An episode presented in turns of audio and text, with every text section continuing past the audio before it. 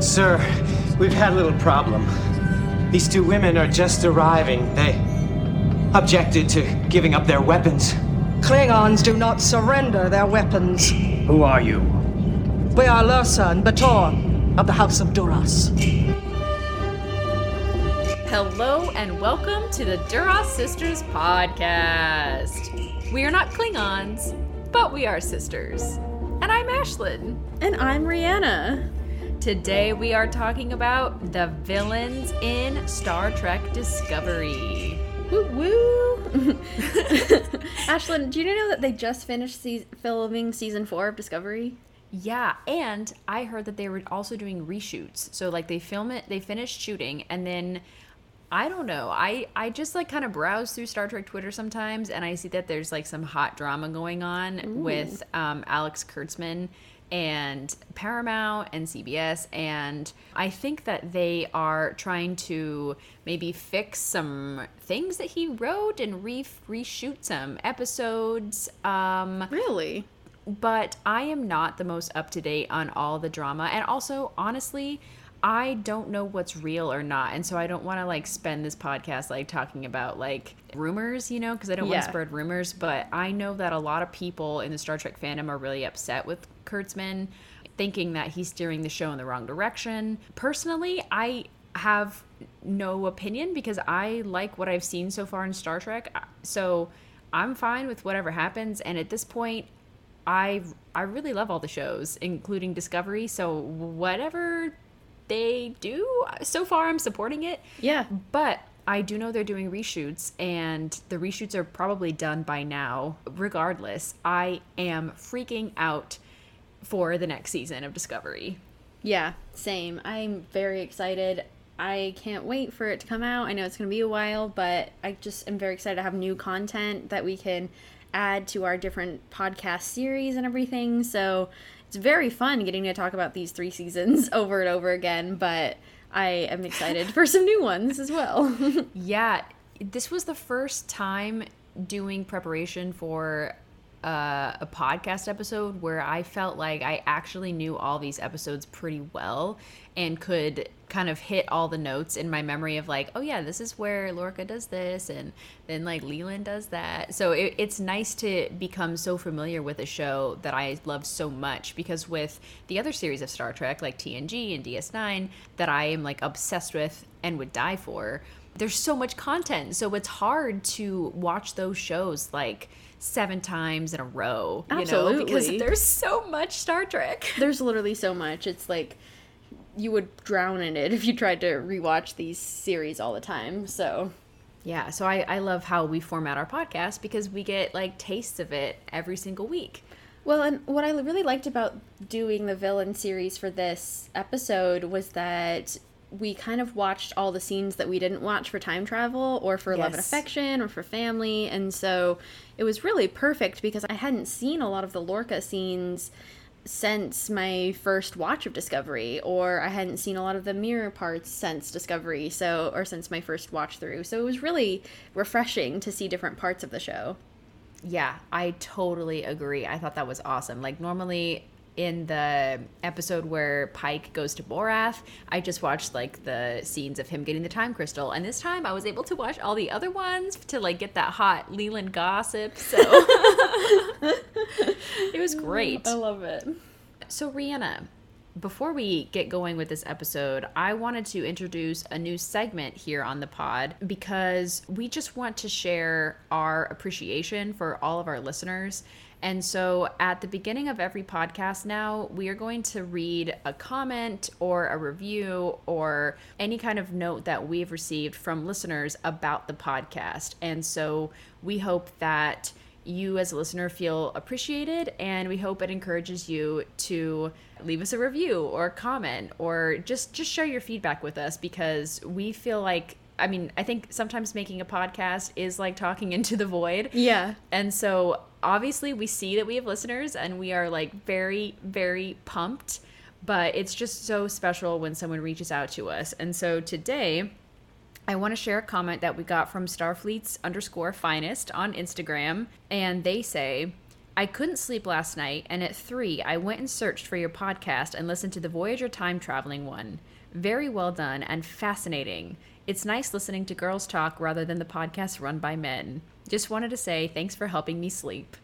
oh, you're so welcome. I this makes me so happy. It really is like that instant serotonin boost when we get comments like this. And it's not the reason we do it, but it's truly one of the things that brings me such joy is to know that we are helping others sleep or we're helping others just get out of the craziness of the world for a bit and i'm really glad that you like uh, that we're female run that was one of the things that was super important to us is to have sort of a women's perspective on star trek especially because sometimes sci- science fiction in general can be a bit of a boys club and so it was it's just been really fun to have people commenting on that particularly as well. I saw a Twitter feed a little while ago that was like, "Can I have more women-led Star Trek podcasts?" And I read or I got to see a lot of other podcasts run by women, like Women at Warp and there's so many others that are just phenomenal and I just want to shout out the women in Star Trek and how, you know, we're making the community diverse and different and it's just really fun. So thank you for bringing that up. Rhianna, remind me of Spock's quote which one? There's so many. Sorry, I was gonna see if you could read my mind, but that was a little too what, big. Infinite, infinite possibilities and infinite diversities, or something. The Vulcan belief that beauty, growth, and progress all result from the union of the unlike. Ooh, that's cool. Sorry. um, yep, infinite diversities and infinite combinations. Yeah, so that's kind of become my life motto. I just want to once again thank Starfleet's Finest for that comment. I think that fueled me for like a week. Whenever yeah. I was feeling like down that week, I was like, well, at least someone is enjoying our podcast. So that really is getting me through. Yeah, so, sometimes all you need is just a 3 a.m. listen to a podcast. So, yeah, and I'm not offended at all that we help you sleep because I frequently listen, like, use podcasts or audiobooks to help me get to sleep. And Absolutely. so, honestly, in this world, if you can get any sleep, like, I'm so happy for you. yeah, congratulations. oh my gosh. So, Ashlyn, before yes. we start out our Who Would You Run Away With portion of the pod, I want to go over the list of what we watched for this week so people have a sort of glean uh, which villains we chose for Discovery. Yes. So we are starting out today with Lorca, and we watched the episodes Lethe, Into the Forest I Go, Despite Yourself, The Wolf Inside, Vaulting Ambition, and What's Past Prologue. And then for Georgiou, Emperor Georgiou, let me be clear. Must be Emperor. we watched The War Without and The War Within. Or no, sorry. The War Without, The War Within, and Will You Take My Hand? And then for Leland slash Control slash Section 31, we watched Point of Light, Lights and Shadow, Light and Shadows, Project Daedalus, The Red Angel, Perpetual Infinity, through the Valley of Shadows, and Such Sweet Sol- Sorrow, Part 1 and 2.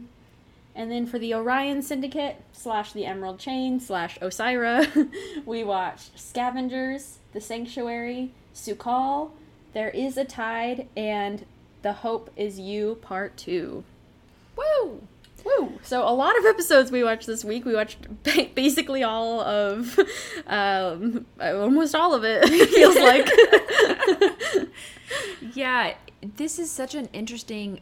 Well, again, we always talk about this with Discovery because it's one of the few linear Star Trek shows, and so this was actually my first time watching our theme out of order with Discovery mm-hmm. because with all the other shows, like for example, when we went through like our family series, I would just watch all of the Worf episodes like yeah, in order, like starting with season 1, going all the way to 7, and then I when we would go to Troi, I would go all the way back to season 1 and watch her like that because with TNG, it it's kind of cool to see the episodes like that. hmm And so I decided to be chaotic for this one and watch it villain by villain. And so I started with um, the Orions and the Emerald Chain in season 3 mm-hmm. and then I went back to Lorca and Georgiou slash Klingons a little, and then I ended with Leland and Control. And I mean, there was like no benefit to it except that I just uh, maybe I uh, had a little more like knowledge going into Control, seeing how things were going to turn out in three, but I don't know. I it was a fun experiment. that does sound fun, honestly. And something I want to mention too that we've talked about briefly and a little bit before, but because we're not including the mirror universe in our villain series, we had a lot of trouble trying to figure out how we were going to separate Lorca and Georgiou from the villains, and we decided we can't. It's physically impossible because they, since they come to the Prime universe, they are villains of the Prime universe. And so we decided to watch the Mirror Universe episodes in season one, but we're just gonna focus on them as characters, not not on the universe itself. So don't worry, we're still gonna have a Mirror Universe series eventually where we can really dive deep into the Mirror Universe that ter- takes place in Discovery, sort of everything to go on, everything that goes on with the Terrans and with the whole Emperor system, like everything. We'll get really into depth when we have that series. So do not fear. But right now we're just focusing on characters and their most villainous intent. Okay, so Rhianna, I have a very, very important question for you today. In Star Trek Discovery, if you could run away with any villain, who would it be and why? Okay, so the obvious answer is Emperor Georgiou. But I'm going to go a little deeper today, and I'm going to say I would run away with Mir Detmer. Okay, tell me more. So, everyone on this podcast, if you've listened to like any of them, know that I'm gay. and um, I just think she's really hot. First of all, I don't know. I think Detmer in general is very um, attractive person, and I thought her her character has always been very enticing to me, and I always want to learn more about Detmer. And we only get snatches of her, and I like wish we have more, and all of this stuff. And so seeing her in a mirror universe, being the first officer to Captain Michael it is just badass and it's hot and I love it. And so honestly, I have really no ulterior motive other than that like she's really cool and she seems very resourceful and like I would love to run away with her. Seems like she could be my captain. I'd be fine with that. Or I, or I could be hers, you know. I, I think either way it would work great. I love that and I can't say I wasn't expecting it. It did take me by surprise, but I think I got a text this week from you, Rhianna, that was like, "Oh, by the way, I think I'm in love with Mira Detmer." Yeah. So, yeah. yeah, I was like, okay, this this fits. Yeah. yeah, I already kind of showed my hand there. But Ashlyn, what yeah. about you? How who would you run away with? Oh, thank God you took Detmer because I have to take Empress Georgiou. Good. Um, oh my God. I mean, I'm going to just say this throughout the podcast, so I might as well start right away in saying that she is becoming one of my favorite characters on the show. In every rewatch, I appreciate her more and more. And I think, especially watching her in this villain's lens, she has such an incredible arc and such such consistent writing throughout the show and just the acting alone oh my God. is amazing. Michelle Yeoh is just like so phenomenal. And so to have a talent like her in Star Trek is so amazing. I love seeing her as an emperor in season one. I love seeing her in section 31 in season two. And then I love seeing her like mess up the future in season three. I mean, I just, if she's in the scene, I am clapping and I'm crying. So simultaneously or back to back? Oh, both. Yeah, all at the same time. I think we would have a nice life together because I think I would understand her craziness and maybe I would go to a mirror universe with her and we could just have a nice life together. So you know, that yeah. sounds pretty great. Yeah, I think uh, Rhianna, you and I can meet up for lunch in the Mirror Universe with our wives. Yeah, the only problem is that we'd be dining on Kelpien, so maybe we could meet in the Prime. Well, I still think that I could be a vegetarian, in like mm. we both could be vegetarian in the Prime Universe, and hopefully our wives would stay with us. Maybe th- through it's that. questionable, but maybe they only eat meat. I don't know. It's that seems on brand for the mirror universe. Only eat meat. Maybe that's why the Vulcans got conquered so uh, quickly. The mirror universe. Mm, anyway, uh, on that note, Ashlyn, we uh, I spoke in the order of the episodes we watched. Is the order we're going to talk about these villains this week. So um, we're gonna start out with Lorca, Gabriel Lorca not Prime, but suspected Prime for quite a while. I like suspected Prime. I think that's a good name. yeah, yeah. He's uh kind of the uh, wolf in sheep's clothing in this show. Yeah, yeah. He's the wolf in the fold, you might oh, say. Oh my god. Good one, Ashlyn. Wow. you get the Star Trek reference in a Star Trek podcast award today. I mean, I feel like that's why we created this podcast yeah. for moments like that. So fucking, absolutely. um, so I have a quick question about Lorca as we start into him. Ashlyn, how long did it take before you realized he was bad? Oh man, it took me I did not realize the entire time. It took me completely by surprise that he was bad. And also, I had a really tough. It was just hard for me because when I started watching Discovery the first time, I felt like the show was so much different from all the other Star Trek shows. I just wasn't sure if I liked it or not. The Klingons were off putting for me. I didn't really like the plot in the beginning and I was really upset that they killed the female captain right away when I thought it was going to be like a female historical run show the whole time. So I was annoyed they had this white man on board. But also, I love Jason Isaacs so much. Like I I love him as Lucius Malfoy in Harry Potter, and so I have the connotation of him being a super evil but fun character. And so when I saw that he was on Discovery, I was like, well, I suspect him to be villainous because they kind of tend to typecast actors sometimes. But then I was like, you know what? This is really cool. They're just giving him a chance, like as an actor, clean slate. He's going to be this cool, awesome guy. And it's especially confusing because anytime that Lorca does something that could be thought of as villainous or evil, his justification is we are in the middle of a war.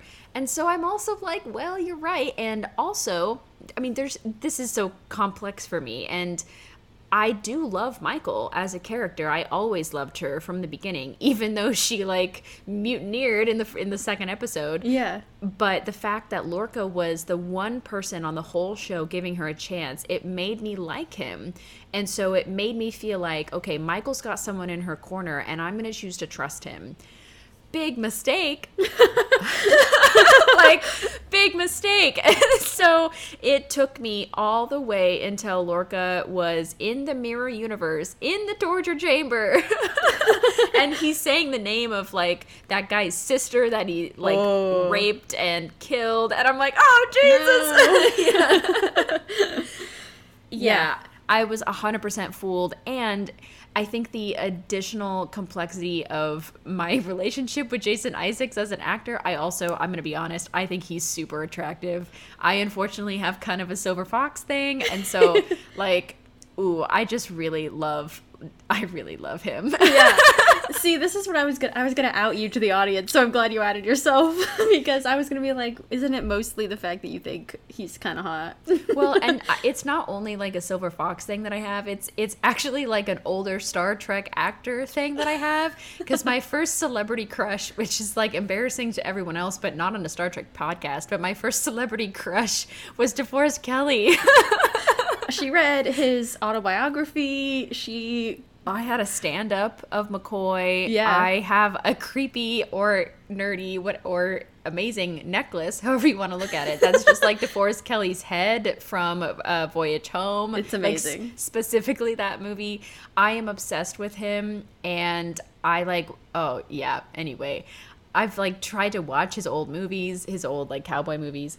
Anyway, this is not a DeForest Kelley podcast, unfortunately. Um, yeah. But it started with that, and then every like older Star Trek actor, I'm just like in love with. So anyway, Jason Isaacs absolutely fills that role for me. Yeah. Okay, so Rhianna, um, since you are not charmed by the antics of Jason Isaacs as I am, what was your thoughts about Lorca on the first run through, and were you fooled? I was also completely fooled. Ashlyn and I watched the first season of Discovery together, so we were able to sort of experience the shock together, which was really fun. But honestly, I think I was a little bit pulled in by your love for him because um I have sort of some younger sibling um just ness. I have some younger siblingness because whenever Ashlyn does something I think it's really cool and I love it because she's the older sister and I used to like be her shadow and everything. And so honestly, I was like, well, if Ashlyn likes Lorca, then like that that's that's a stamp of approval.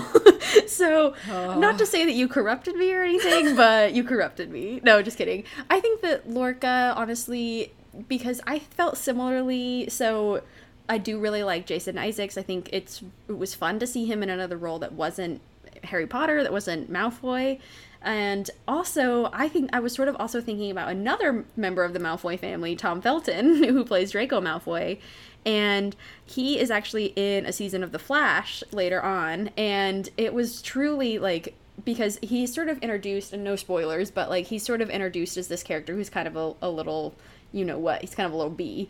And so I'm like, ah, he's going to be another Draco Malfoy. But he's not. He's like a genuinely really cool character. And I'm really glad they had an addition to him in The Flash. Plus, it's fun to see him in like such a famous actor be in a show that I really enjoy. And so I think that I was also sort of thinking, okay, they're going to do the same. I don't know why, but just because they play you know they play family members in Harry Potter. I'm like maybe they'll give him the the Tom Felton treatment, you know, and let him play like a really cool character who's super down to earth and everything. And Ashlyn, I think you're correct as well as sort of the war being the war going on. Deep Space Nine is one of my favorite Star Trek shows, and so I was deeply thinking about how Sisko made a lot of allowances for the war and how Garak was always straddling those lines between good and evil and I mean, all of our characters we see basically go through a sort of questionable period of doing something morally ambiguous in order to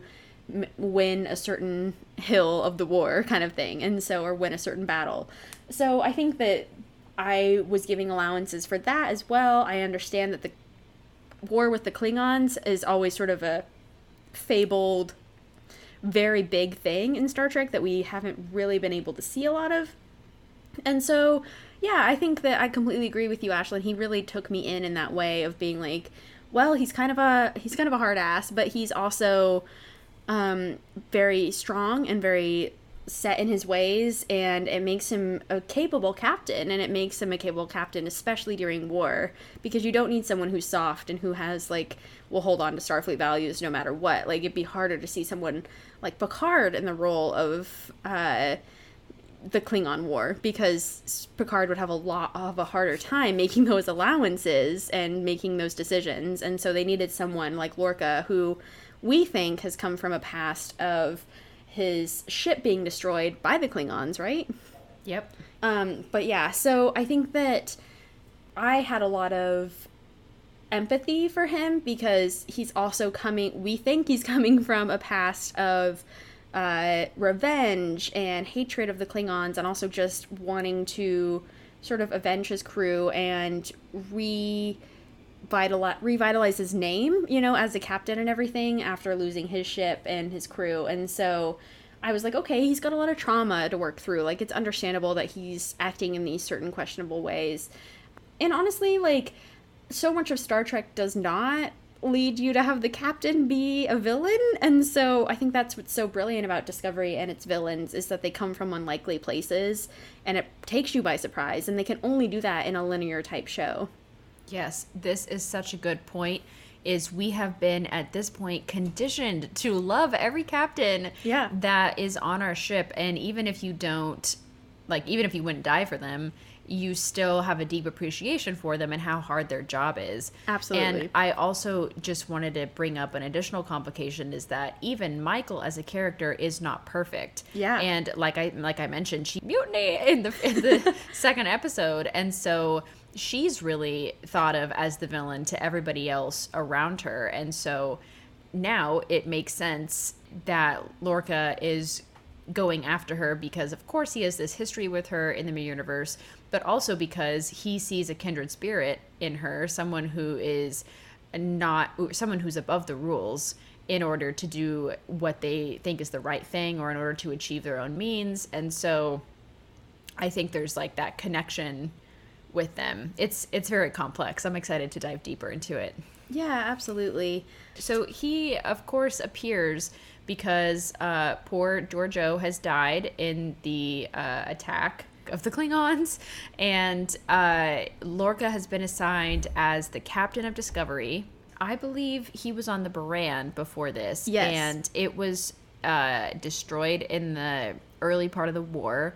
It seems like Lorca has a long history of Starfleet. What we, of course, don't know at the beginning of the season is that Prime Lorca actually died on the Buran, and Mirror Lorca appeared there on accident. Yeah, so there was it was very similar to Mirror Mirror in the original series where they transported during an ion storm and switched places and so then uh, Prime Lorca was killed in the Mirror universe probably pretty brutally. Yeah.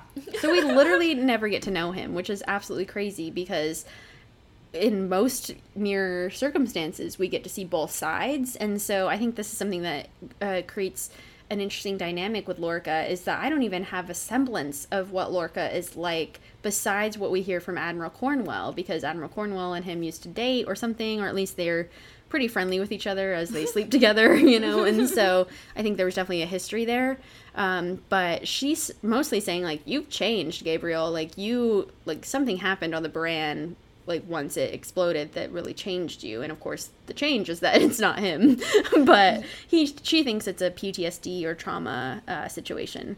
Yeah in the first episode that we watched lethe cornwell appears on discovery um, i think to check in and to talk to lorca. Mm-hmm. and they do end up sleeping together in this episode. And at the end so it's it's it's funny because she is very open to sleeping with him. All he has to do is put his hand on her leg, and she's like, "Hey," and yeah. he, he's very crafty about it. He's like, "Well, if we only have fifty minutes together." I'd rather be doing like I'd rather be spending it doing something else. And she's like, "Hey, that sounds good." and so it's clear that they used to sleep together. She talks about how they had a romantic moment long ago, and he says it seems like a different life. you know, um, yeah. all of these like obvious ways he's um, he's putting it, but uh, at the end of their time together, they're asleep, and she is touching the scar on his back, which is clearly um, from the Prime universe, this like crazy, or from the from the Terran universe, he has this crazy scar, mm-hmm. and that wakes him up, and he pulls a phaser, and he's about to like kill her basically, and she knows at that point, oh, he's unstable, he's not okay, he lied on all of his tests, and the only piece of the puzzle that she's missing is that he's not the same person. He's literally not Prime Lorca, but I was so admiring of her that she completely figured him out six episodes into the show, the first time that they're meeting each other, she knows right away this is not who you are. And she, of course, attributes it to PTSD of being i mean in this he he had just previously been tortured by klingons. Yeah. Um and everything that happened on the buran. But i was just feeling so sad for her this watch through because she guessed everything completely right and she's basically like punished for it. You know, he's like, it's fine, it's all because of the war. And also, she doesn't even really do anything about it except give him a verbal warning. Well, the reason she doesn't is because she says, I will report this to Starfleet. Like, you need to button up or get your stuff together or, like, step down because you are clearly emotionally compromised and not fit for command. Like you said, she was like, You lied on your test and everything. And then he pretty much puts her in clear uh, line of the Klingons and yeah, gets her captured. Yeah. So he she literally can't. She is physically incapable of reporting him to Starfleet because he knows, oh, she's on to me. Maybe it's not exactly what she suspects, but definitely it could get him out of commission or, you know, stop him from his goal of making it back to the Terran universe. And so he is completely fine with sending her into the waiting arms of the Klingons to possibly be killed, to definitely be tortured. So this shows like right away his brutality. Someone he literally just slept with. He's like, all right, anyway, um, they can't figure out my secret. I'm glad like he didn't just kill her outright, but it's still a little bit. It's it's a smarter way to do it because then it ha- makes it look like she just was caught in the middle of a diplomatic mission went wrong kind of thing because she is sent out there to talk with the Klingons and then obviously it does not go well. Yes, and I mean, so two things. I think this is just a Tuesday afternoon in the mirror universe for him. yeah. Sleep with someone, send them off to his enemies the next minute. Yes. And then second, I think that well, I, I remember watching this through the first time. My justification of his actions was instead of clearly thinking, oh, he's using her to get her out of the way and sending her directly into harm's way, I kept thinking that he is so passionate about staying on Discovery and and I believed him when he said, "Oh, like this this ship is my life. It's all I have left. I'm desperately trying to keep myself together." Yeah, and he begs her. He's like, "Don't take it away from me." Yeah, but in reality, he's totally playing with her. This is all just emotional ma- manipulation.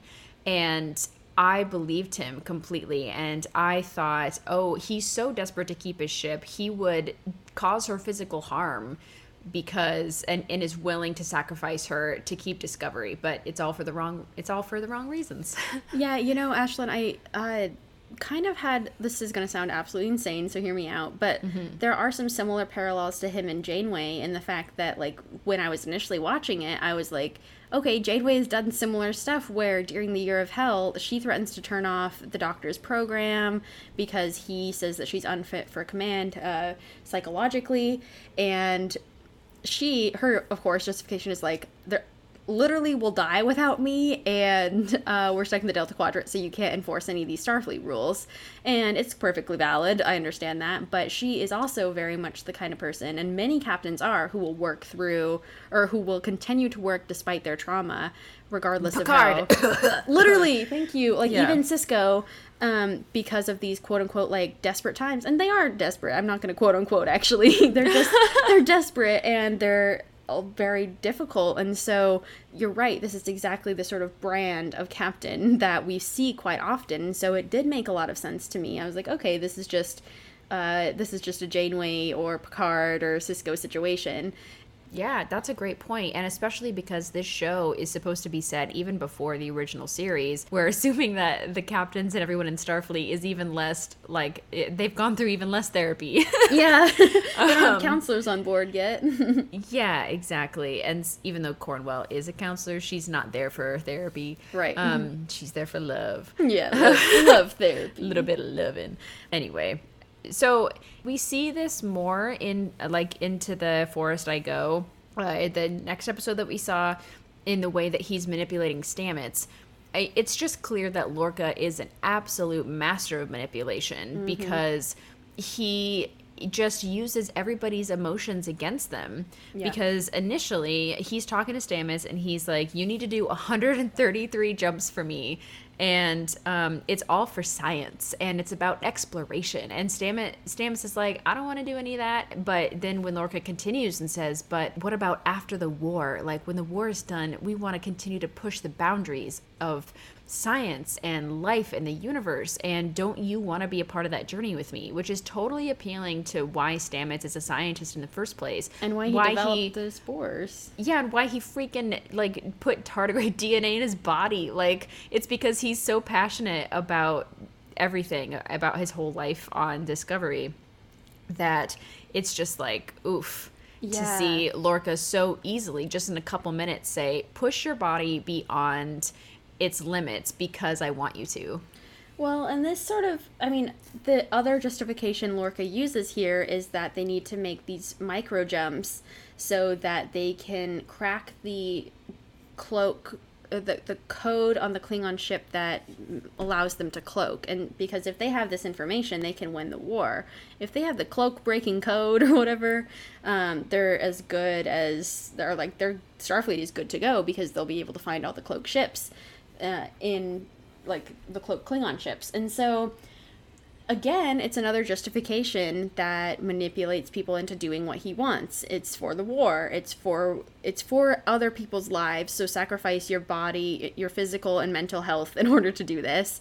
And um I don't know, it's just it's a slippery slope because like for a Stamets, this has lasting effects, lasting dire effects that literally causes him to go into like a spore coma, essentially. Mm-hmm. And of course, Hugh, uh, his partner and his doctor, he's livid. you know, he's saying, uh, he said to Lorca, like as they're watching Stamets after he's gone through all these jumps and everything, they did break the code, but now they're stuck in this universe, in this mirror universe.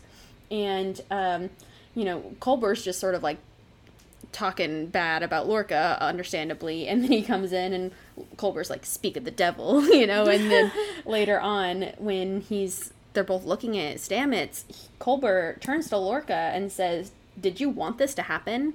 You know, because he's starting to catch on too. They're starting to realize Starfleet captains don't put their officers through illegal experimentation and push their bodies to the limits unless something is super wrong with that captain, you know, unless something is really off about them. And um, yeah, I mean, he's so manipulative that again, he's saying like, "Oh, well, Stamets wanted this too. Like he wanted to help like make sure that like we could get break the code and everything." And during this these micro jumps, Stamets is literally saying like, "I can't make it. Like I will not make it." and Lorca's pretty much like too bad. Mm-hmm. Yeah, I think that I mean, like you were just talking about with Janeway and the Doctor. Sometimes the it's someone out who's outside of the situation is the best one to judge it. So like obviously Lorca is clearly bad and evil, but I think it is interesting. The first person who starts to realize it is Culber, mm-hmm. who's experiencing his his uh, manipulation firsthand yeah, I would love to have Culber on the podcast because he would have some like really cutting words for Lorca.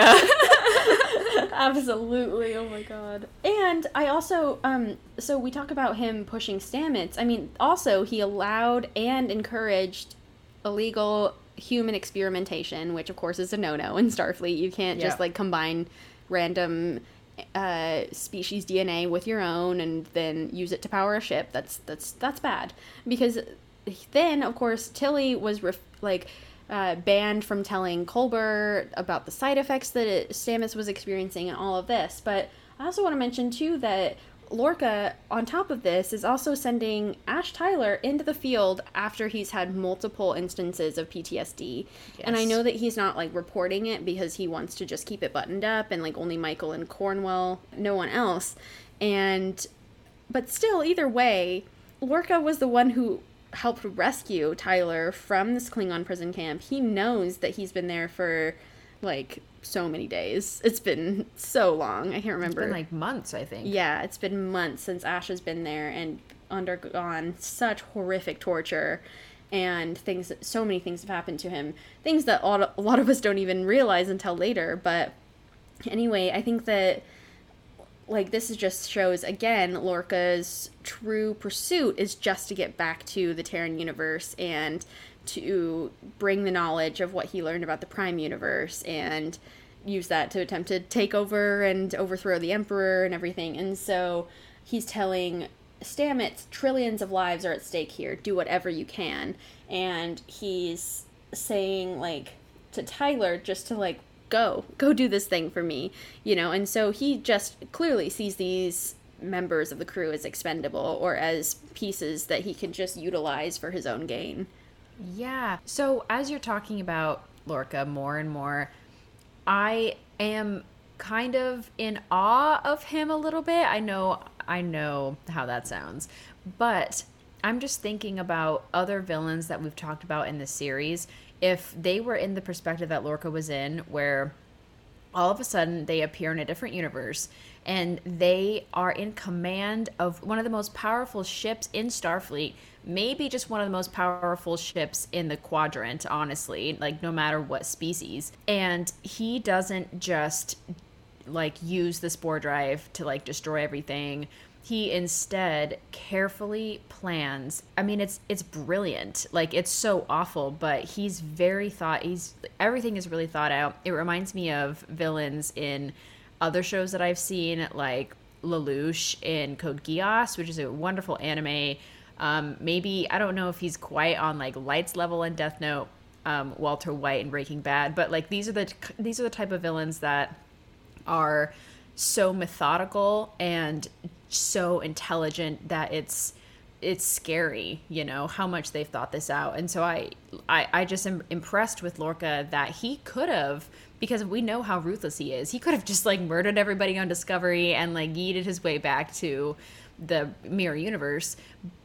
But or honestly he could have just asked starfleet be like yo i'm from the wrong universe can you send me back? Mm-hmm. but he said no all of these assets here are awesome. I'm going to gather my forces and I'm going to go back and I'm going to be emperor. yeah, I'm going to use this very dangerous spore drive technology. Dangerous if it's in the wrong hands, I mean, um, to take over this other universe that I'm in. And yeah, so I think um, that's such a good point, Ashlyn. Thank you for bringing that up because also Michael says to him once she finds out that he is evil and he's from the Terran universe and all of this. Um, he she says you could have just told us and asked yep. and we would have helped you this is who starfleet is and you yep. should realize that by now but of course coming That's from fun yeah coming from a terran universe you grow up learning to expect deceit and violence and you grow up in a world that is constantly like you're constantly watching your back because it could be stabbed at any moment, you know? And so I think that this is something that brings a lot of paranoia and a lot of fear to everyone who lives in the Terran universe, particularly people who are higher up and who are captains of starships and things because they have to deal with you know this constant fear and suspicion you know i don't want to equate too deeply, but I do kind of think that it's also similar to how a lot of Romulans live. And I'm using a lot of my knowledge because of the uh, Una McCormack books book, The Last Best Hope, that's about the Picard series. But they talk a, she talks a lot about Romulan culture in that book and how you grow up learning how to become a master at lies and a master of deceit because that's the best way you're going to survive living in a society that has the Tal Shiar and that has like literally it's in like a Romulan second nature to lie because it's what you're taught by society. And so I think that's very similar to Terrans and the universe itself. I mean, we heard from Georgiou that um like she climbed the ladder because of all the people she killed because of the trail of bodies she left behind the or left behind her. And so i'm sure lorca has done the same thing. I mean we see clearly that he's building a following around him to try to overthrow the emperor. And this is done through lies and this is done through deceit and it's done through manipulation and using the right key players which we find out one of the key players he utilizes in this mirror universe is Terran Michael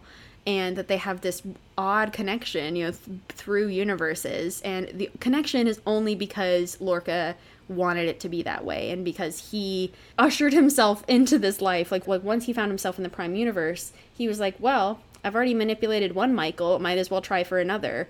I know I can do it. They have, you know, similar whatever pursuits. And so anyway, I just think that like yes, it's Lorca, but it's also the Terran culture.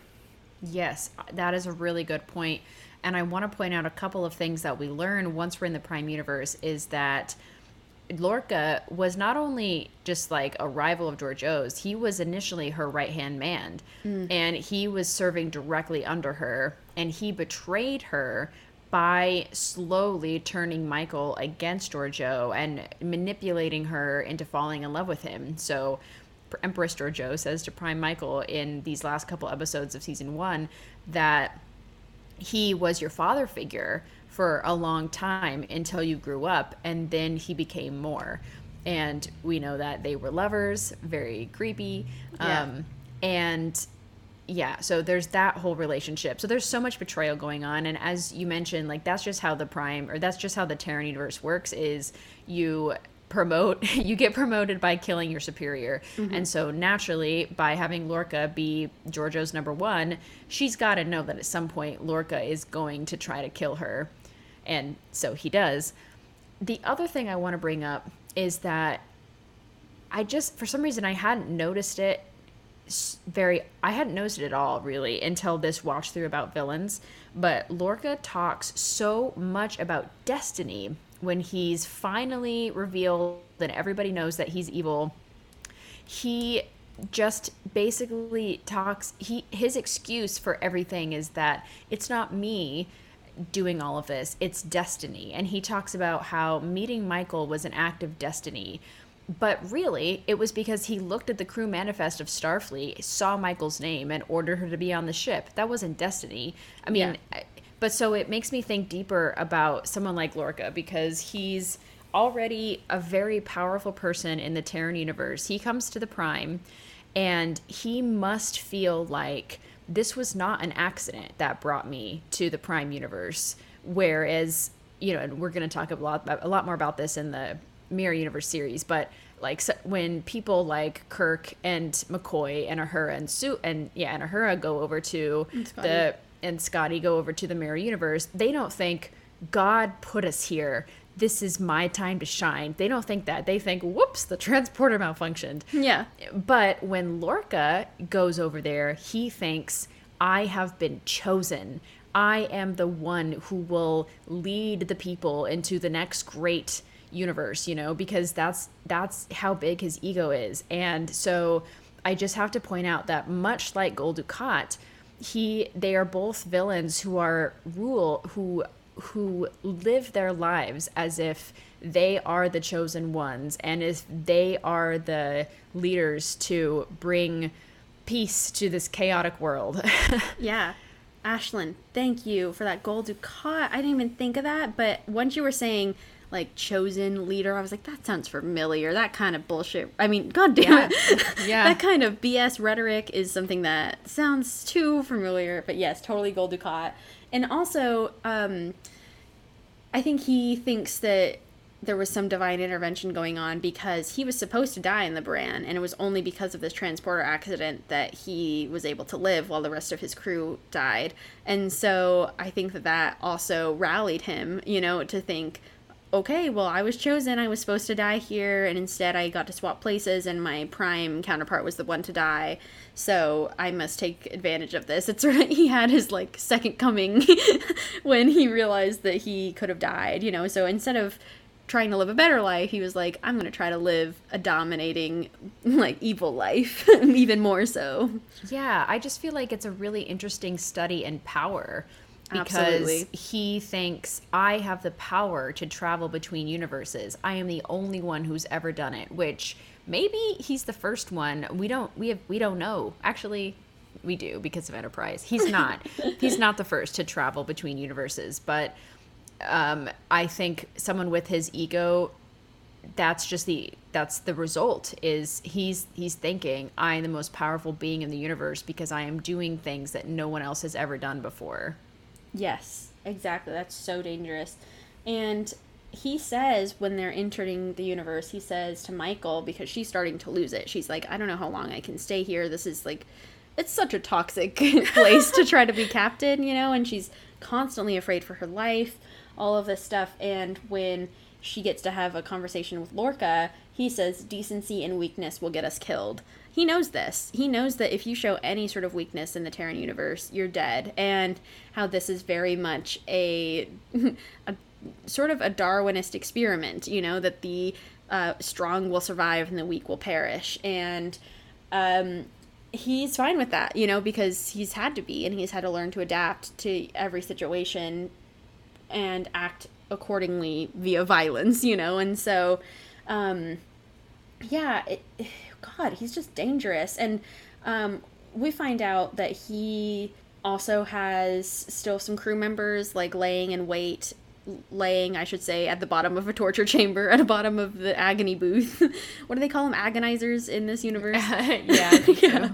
Um, they're laying at the bottom of these agonizers, waiting for Lorca to come back, and a lot of them kept the faith that he would return, and so it shows that he had quite, oops, that he had quite the following, which is just scary. You know that he he was able to develop so much hatred for jo- Georgiou, and really he was pretty close to overthrowing her before he got transported i believe i mean he was because he had michael and everything so once he comes back and he frees all of his uh like unit essentially they are pretty swift in changing people's minds who used to be loyal to, Gior- to Georgiou. They started to fold and started to be on Lorca's side. The moment that Georgiou sees Michael from the Prime universe, it starts she starts to lose her upper hand in that situation. So uh, yeah, it's just crazy how quickly he can turn the tide. That shows his expert level of manipulation and just like swiftness too. Yeah, it just proves that he is he's just so powerful in both universes and he definitely thrives when she's once he's back in the Terran because he's allowed to be himself once more and he can just be full evil. Yeah. Yeah. Um, I also want to begin to talk about Georgiou at this point because uh, these two villains are linked, as we talked about. There's kind of a weird triangle between Georgiou, Lorca, and Michael, even though there wasn't a connection between Lorca and Michael in the Prime universe, like the Prime Lorca. This, we know that Georgiou was basically Michael's adoptive mom in the Prime universe. I mean, she didn't raise her, but once she was Georgiou's first officer, once Michael was Georgiou's first officer, it was a very close relationship, and they knew each other for like seven years. They were finishing each other's sentences. It was just a perfect team. Mm-hmm. And so when we learn in the Terran universe that Georgiou actually literally adopted Michael because she found Michael on uh, a pile like of trash or something. I yeah. can't remember what she says, but she found Michael in a really desperate situation because Michael was orphaned in both universes. And so she adopted her and raised her as her own. We talk about this for like hours on our family discovery podcast. So go ahead and uh, take a listen to that. We talk about all the badass mom moments mm-hmm. that that uh, that my, that Georgiou has. But um, I think it's really interesting to see because Michael. So at first, when she comes into the into the Terran universe, she's trying to act like she's also Terran, but at one point she has to tell Georgiou, Empress Georgiou, the truth and say, okay, yo, I'm not from this universe. Um, I got to be honest. Like, I don't know where Terran Michael is. Yeah. Sorry. Um, and it is interesting to see how quickly Georgiou softens because I think she I don't know if they know about the other universe, like if they've heard stories from it. I would imagine not, but it seems like Georgiou feels safer being with someone like Michael who is not used to the harsh nature of the mirror universes or of the of the Terran universe. And I think that's exactly why people under her command are turning so easily because she's been in power for a long time and as humans, our nature is when someone has been in power for a long time or when things have been going wrong for a long time, we will desperately search for any other option to change our circumstances. And Lorca was someone that already had a lot of followers. And so, if all of a sudden your emperor starts showing weakness, and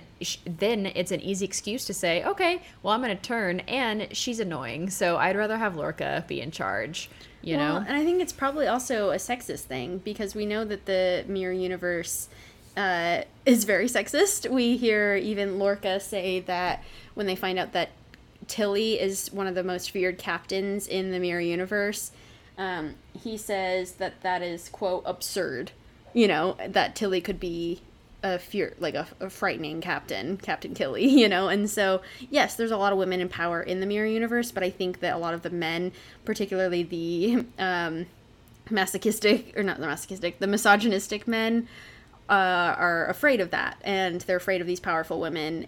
And um that shows you know? I think that particularly georgiou she commands a lot of power and fear and respect but you're absolutely right. Once she shows an ounce of weakness weakness being love or care. Decency. compassion yeah. yeah, yeah. um, then they're like well she's she's not it you know essentially.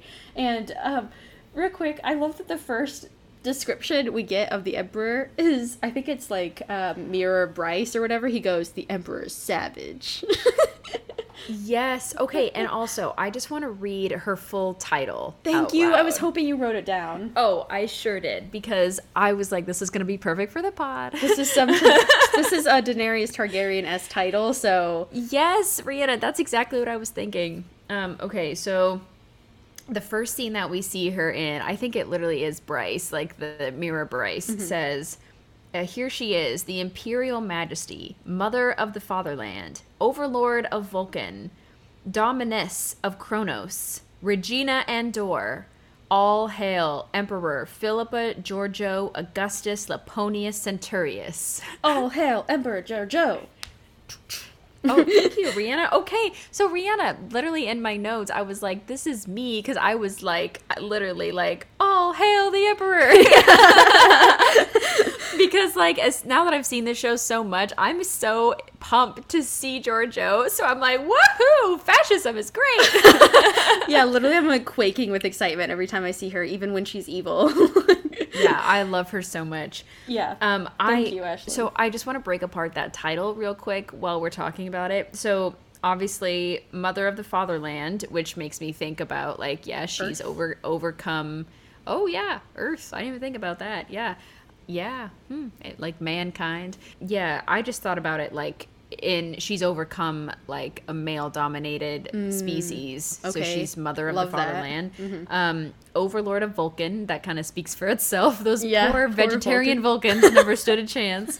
Um, Dominus of Kronos, and we know because at the end of season one, Georgiou talks about how she defeated Kronos, and that was by putting like an atom bomb or like an equivalent Hydrogen bomb. hydrogen bomb at the center of Kronos and exploding everything. The like three via volcano, yeah. yeah, so basically like eliminating the Klingon race, except the ones that were off world, like very Yes. Nero ish. Mm-hmm. And then Regina Andor, which is the Queen of Andoria, those are Earth, Vulcan, Klingons, and Andorians are the most prominent species in the quadrant besides Romulans. We don't know anything about Mirror Romulans in this uh, in this season of Discovery, but like that is absolutely unbelievable. Oh man, like she basically created a a coalition of species faster than the well, no, I guess about the same. I think there have been emperors for a long time, but it seems like this type of this rule, like Caesar Rome like rule has been happening for a long, long time. Yes. Yeah, I feel like these dynasties last a while, a long time because it's the only way that Terrans know how to run a political system is through one leader until they're overthrown. Yep. Yeah. um, yeah, okay, so it's crazy because those are all uh, future Federation members as well, like all these species. And so um, I also thought that, like, the fact that they call themselves Terrans, and we just talked about Paxton and Terra Prime in our. Um, Ooh. in our Enterprise Spicy. villain podcast. I don't know. I just like the whole Terran thing, the whole like from Earth. It's very similar that um, Paxton wanted a like humans only Earth and wanted all of the uh, other other aliens to leave and other species to leave Earth immediately, so that like it could be hashtag humans only. And literally georgiou and mirror universe in general does the same thing. Uh, michael describes it as quote a hatred of, of anything other. And so it's very much just like a white supremacy rule but for terrans and so i don't know i don't know i just found that interesting that like paxton's regime was similar to a literal mirror universe like imperial dynasty and it's terrible and scary Yeah, and I'm sure that's where the name came from. Mm-hmm. Like, I'm sure the Enterprise writers were like, "Oh, Terra, yeah like terran Yeah. scary yeah yeah Terra is scary." Yeah, and I also want to remind or like say too that um when also they're talking about the emperor and everything, they're just describing her as quote the emperor. I think one of the other Discovery Mirror crew members says that uh that the mirror or that the this universe is quote ruled by a faceless emperor. And so I wonder if this means that Georgiou operates a lot in the shadows, if she is not making a lot of these public appearances, but she seems to be on this gigantic ship, like this gigantic warship. And I don't know if she just, it seems like she stays central and then commands the rest of her fleets and all of that to go and take over certain wo- worlds and stuff. But I was wondering what they meant by Faceless Emperor. Was it just the writers trying to be like, ooh, this is going to be a surprise. We're building it up, you know, and you're not going to see the Emperor till the end of this episode, kind of thing. Or I don't know. What do you think, like, Georgiou's role is as far as that, Ashlyn? I think it's both. Once we enter the mirror universe, we don't even meet Georgiou until like the second episode, I think. And so who the emperor is is really veiled in a mystery. Mm-hmm. So that's the writing answer that exactly what you said. And I also think that in general, when you have someone as a dictator, it is definitely to the benefit of the ruler to have as little known about them as possible because if you have if you're reading like a Facebook profile of uh like emperor and you're like oh he likes like dogs and going for walks and like he oh he's he's really into Harry Potter you know like the like facts like this can really diminish and allow the public to criticize who their leader is but the the less that is known about them and if all you know about them is vague things like they are warriors and they are passionate and they will defend your country then that's even better. Like i am thinking about like a place like north korea which is of course like absolute dictatorship. Kim jong-un is all we really know about him is like his picture and mm-hmm. if he undergoes any kind of health problems or if he vanishes from the public for weeks at a time there's no reason there's no explanation given. And all we know is that you have to have a picture up uh, you know i mean it's similar to like the mao dynasty in china like whoever the the ruler is you have to adore them and that's the rule so yeah. i think it's uh I think it's both for that reason. I think it's it's better to be a dictator who no one really knows who no one knows about rather than someone say, "Oh yeah, that's uh that's Augustus. She's uh she's killing it today," you know. Yeah. Yeah, wow. There's just so much to unpack with Georgiou. I'm just glad they did this, but a little scared because when Lorca is facing off with Georgiou, they have a conversation, whatever, and she's like, haha, I got you, whatever. Um, and she sees that Michael's alive and everything. Lorca is trying to implore imp- to the people around her, to her followers, saying that um, like Georgiou is not the emperor that you should be following. Like you should follow me and all this stuff. And he says, "I want to quote make the empire glorious again." And I was like, we don't need more MAGA in our lives. yeah. I guess it would be M E G A. Yeah, mega. um. Anyway, well, I just I thought do, that was a clever thing they did. I I am trying to think because I think Discovery came out in 2017, right? So yeah, this, exactly. And then it would have been written and filmed in 2016 when this, you know, when Precisely. Trump definitely had uh, that saying long before he was elected. So yeah, that is that is really interesting. I think Brianna. it's yeah, it's clever of the Star Trek writers um, to sort of put that in, saying like, hey, we're kind of in a mirror universe of ourselves right now. Yeah, we sure are. I think that's also just a, a common thing for politicians to say in general is to harken back to the old times. Remember, like when everyone lived simply and we all had enough and we all worked together to make this great country, make this great universe. Remember how great that was? Like, I'm going to bring it back instead of dividing the people, I'm going to unite them. Yeah. You know, like, like it's Oh, sorry. Yeah, sorry. it's it's just a it's a typical thing and it's an easy trick to play on the people to say, "Oh, I'm going to like grab your nostalgia and I'm going to take you for a ride." Yeah, absolutely. And I was watching some of these episodes with my girlfriend, and anytime Lorca would avoid a question by saying something clever, she'd be like, that's a good political answer, you know? And I think that that's exactly what he's employing in a lot of these circumstances. And um, what a lot of the Terrans are very skilled at are these political, avoid the real question answers kind of thing. And um, yeah, yeah, absolutely. So, uh, any Game of Thrones fans out there, I was really reminded about the moon door. I don't know if you thought about the moon door when you saw this door that Lorca got shoved into, but that's what I thought of.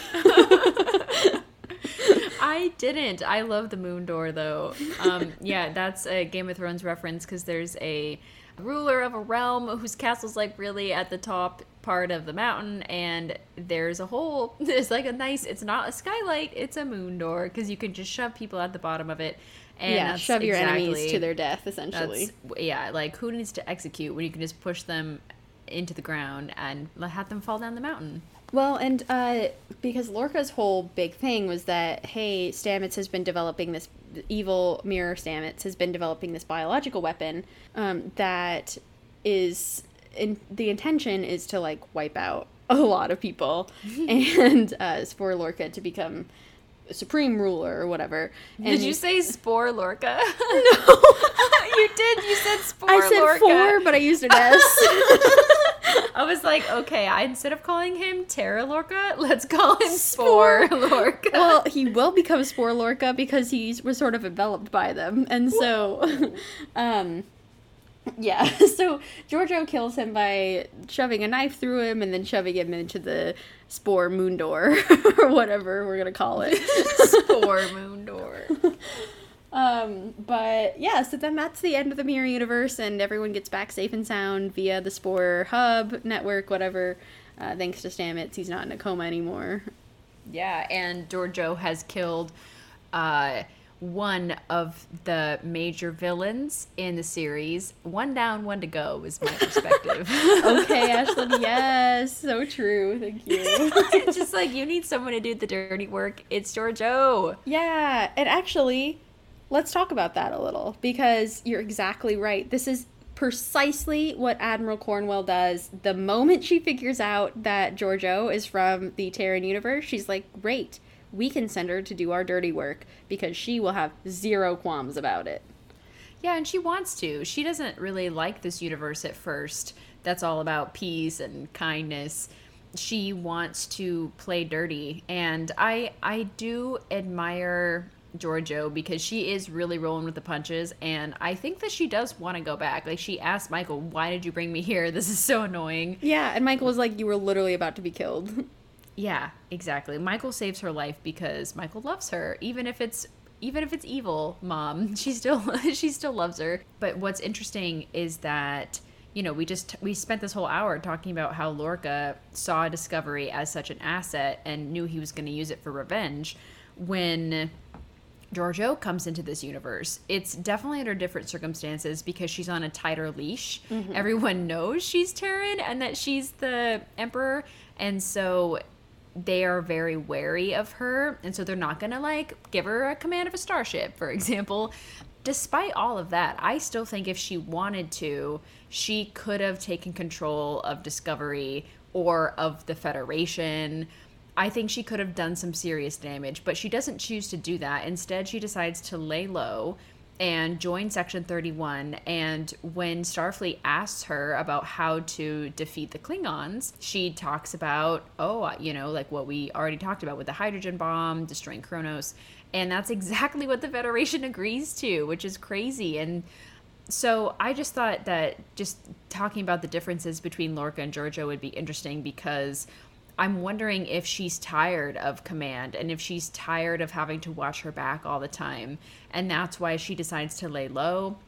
Or wh- why do you think, Rhianna, why do you think she doesn't just like continue to go full Terran on this Prime universe? I like this question because it sort of brings up a point that makes Georgiou different from a lot of other Terrans and a lot of other Mirror Universe counterparts we've seen in other series and in this one. Because Lorca, I feel like, was sort of the. I don't know if you guys know about the Dungeons and Dragons uh, character alignments, but I like to sort of equate a lot of characters to different alignments and how they're aligned more. They're aligned morally, and one of the things that makes Lorca an interesting villain is that I think he's kind of lawful neutral, or sorry, he's uh he's lawful evil. He follows a certain lawful standard almost in his evilness because he has a goal in mind. And like you said, Ashlyn, he's very calculated in those goals. He has a very particular way of going about things and his manipulation. I think Georgiou is chaotic evil. I think that her preferred method is whatever delights her most in the moment. Usually those delights are violent, you know. Violent delights mean violent ends. if we're got if we're talking Shakespeare here. I was just thinking that. um but luckily her end was not violent. But anyway, that's where she is different than a lot of people in the Terran universe and maybe different than maybe some other villains we're going to see even here in Discovery because she is run by her own code of morals and that means do I want to gut someone today or do I want to like start a coup today? you know, I mean those are her options or like should I now that I'm in this prime universe, her options are do I take over discovery and carve my way carve my name into this into this prime universe or do I sort of go along with it because what the hell, we're here, might as well do some dirty work for people because it's fun. You know, I think that she enjoys being, like you said, Ashlyn, she enjoys sort of the chaos of getting to throw a hydrogen bomb into Kronos again, or getting, and, and especially that she's being told to do this by people who are supposedly good. I think that brings her a lot of pleasure because she gets to sort of show Michael up and be like, your universe is not as wholesome or as morally correct as you think it is, you know? And so I think she likes proving people wrong as well. And the way she can do that is by working for Section 31, is by showing people, sure, I'll do this. I'm a very chaotic person and I'm evil, so like might as well. I don't know. What do you think, Ashlyn? I hadn't thought of this before, but now listening to you talk, I think that it's not as black and white in the Prime universe as it is in the Terran because in the Terran, there you're either the Emperor or you're like on the promotional path to being like higher ranking, or you're a pawn and you're just like trying to survive. Yeah. And in the Prime universe, it's much more complicated because those definitions are hidden and they are shielded by different titles. And even though you are president of something, it doesn't mean that you are morally correct at all. It just means you won a popularity contest. I think Georgiou is figuring out, and I think she's actually laying low because she's thinking, okay, there's no empress. There's that title doesn't exist over all these uh, different species but there is this federation that is powerful. That's cool. This federation has this Section 31 that's even more powerful because there's no rules to it and it's allowed to operate in whatever way it wants to. And so I think actually she has still maneuvered herself to one of the most powerful positions. We see in season two when Leland is introduced as one of Pike's old buddies, and really he's way shadier than Pike thinks he is because of his position in Section 31. Instantly, Georgiou sees him for what he is, which is someone who's like kind of doing his best. He seems like. I, I don't really know how to think about Leland because he's pretty bland to me. He's not someone who we like know about his like birth origin story or we don't know how he came to section 31. We just know that he like was friends with Pike and he was in Starfleet and then he kind of worked his way up into section 31. Yeah. And and we know because control singles him out as someone who doesn't care about the means in getting into the ends and so that's why he's good for section 31 yeah. But I feel like I'm not really connected to Leland and I don't really fear him or like him. I'm just kind of like neutral about him.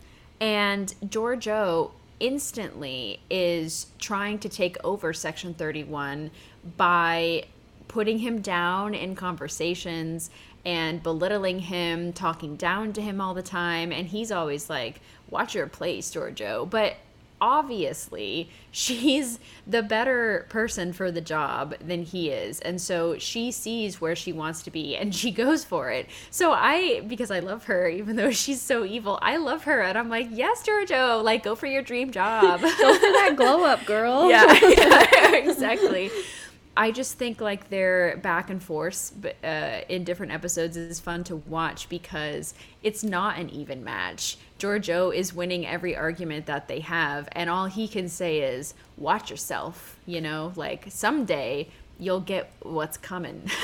yeah, well, and Leland too doesn't have much uh, power over Georgiou because Georgiou knows that he was one of the causes of Michael's parents' death. And so this is a chip that she gets to hold over him. And I think that that is something that she loves. She loves having a bargaining tool, you know, whether it's a hostage, whether it's a piece of information, something belittling that she knows about them, truly anything she can to get the upper hand. I'm sure. Oh, girl.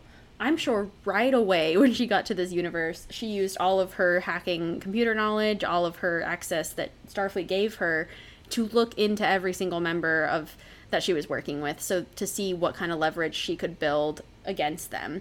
Because this just seems like the meticulous type of person she is. Yes she may be chaotic evil but she's also very strategic and manipulative like you said ashlyn. And so we find out that like Leland worked with Michael's parents, I believe, on this time suit, and he was definitely one of the causes of the Klingons being there and attacking while the time suit was being constructed and all of that, and of Michael's father's death and her and presumably Michael's mother. So he knows that they'll be held to pay if Michael finds out, and there is. She's really pissed at him. Obviously, it creates this distance between Starfleet and Section 31 because she's a big part of Starfleet now and he's a big part of Section 31. So obviously there's still it doesn't really cripple the Section 31 or anything, but it does create dissonance between these groups and that's what Georgiou would like is fine to build is dissonance because she knows that in the chaos she can sort of sneak in and take command or at least sneak in and start to control more things. yes, you're totally right. And I love what you said about how she probably researched everybody because that definitely fits her character type. It's similar to what I keep thinking Jason Isaacs. It's similar to what Lorca did too about being extremely knowledgeable about everyone around you because knowledge is power. Mm-hmm. And so she has the ability to blackmail anyone she wants because of all of this like juicy info that she has uh, slight tangent. There's a great Sherlock Holmes short story about a villain who only he has blackmail on like everyone in the city and then he basically like is the puppet master and makes them do whatever he wants to get money so he he'll like blackmail the queen and he's like hey i'm gonna release his info unless you pay me like a million dollars or a million pounds or whatever. So I, I anyway, I'm sorry. I just, it's just a little bit of uh, Sir Arthur Conan Doyle trivia in here. I love it. Yeah. It's just it's just more evidence that like just knowledge is absolutely power and yeah. so Georgiou is using that to the best of her ability. And then to get to your point, I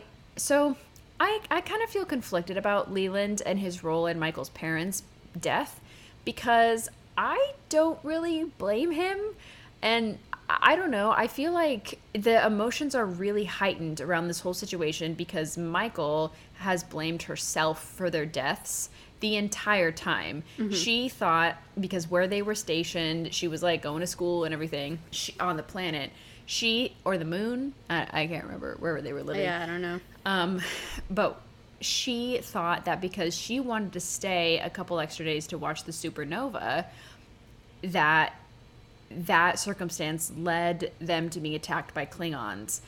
But that's wrong. Like that was like a little kid's brain putting the wrong cause and effect like mm-hmm. situation in action. What really happened was Leland ordered them to be there, and the supernova was going to help with their experiments or something yeah, like that. powers the time suit. So yeah, exactly. And so I think Michael, she gave him two punches, one for mom, one for dad. Yeah. Which is great cinematically. Like, mm-hmm. I love seeing Leland punched. Yeah. But I also don't think he really deserves those punches because that's like the equivalent of your boss relocating you you know now i'm like a military wife yeah like my husband could get transferred at any moment and if he dies i mean he's a trumpet player he's not gonna die like in combat yeah but like if we get moved to like san antonio texas and he gets like hit by a car god forbid i'm not gonna blame the Air Force for his death. Mm-hmm. You know what I mean? And yeah. I know that Michael's parents I mean, are working for Section 31, right? Because Leland is was Leland in Section 31 at this time, or questionable. I don't know that. I don't think that if he was, I don't think the parents knew that. I think they thought he was working for Starfleet. If that was the case, yeah, but That'd I, my I, guess. I, yeah, I was like borderline. I'm not. I'm not sure about that, but um, either way, they are doing science well, the suit was developed by Section 31, though. This is what Leland says. So I think Leland was in Section 31, and whether the parents knew it or not, that's sad. I don't know. Yeah. But anyway, I just I feel I do feel kind of bad for Leland in this rap, and I I'm sad that he blames himself, and that shows me that he does have compassion and emotion, and he's not just like this blank slate. The problem is that once he's taken over by control, none of that matters because Leland essentially dies once control takes him over. And actually, I thought it was really nice that he got to have that moment with Michael and tell her the truth about what happened because he got to relieve some of his guilt and be honest about what happened. And she's an adult now, you know, so it's fine to be honest about the situation. And that was one of the last things he got to do before he was taken over by control. So if there's anything for Leland I can say, it's that at least he was honest before he died. yeah, damn, that's true. yeah, I think that, um, well, and I do want to talk a little bit about just like them going into Section 31 and uh, Georgiou specifically, because this makes sense that Georgiou is Section 31. That's the perfect role for her. We talked about this. But I think also they want her there because she's very good at recruiting.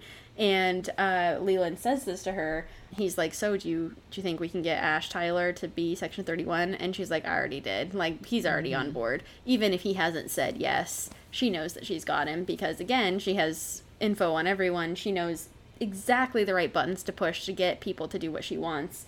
And also she says, quote, the freaks are more fun. so she's always down to down to clown with section 31. I do want to talk a little bit because we discussed the history of section 31 when we did our new Space 9 villains podcast. And so uh unfortunately, Ashlyn, did you glean any information about when this started? We again, we talked about it in Enterprise, so we know that it's been going on for a while, but uh, it seems like 31's involvement, especially during the war, has been hugely, hugely amplified, and um, that 31 is starting to enact different programs like Control, which is a threat assessment program that admirals and captains and everything put information into to see if they can assess a situation and stop a war before it happens because they don't want something like the Klingon War to happen again these are kind of the insights we get, and we hear Pike say to Leland and to people at 31, like, quote, the chair outranks the badge,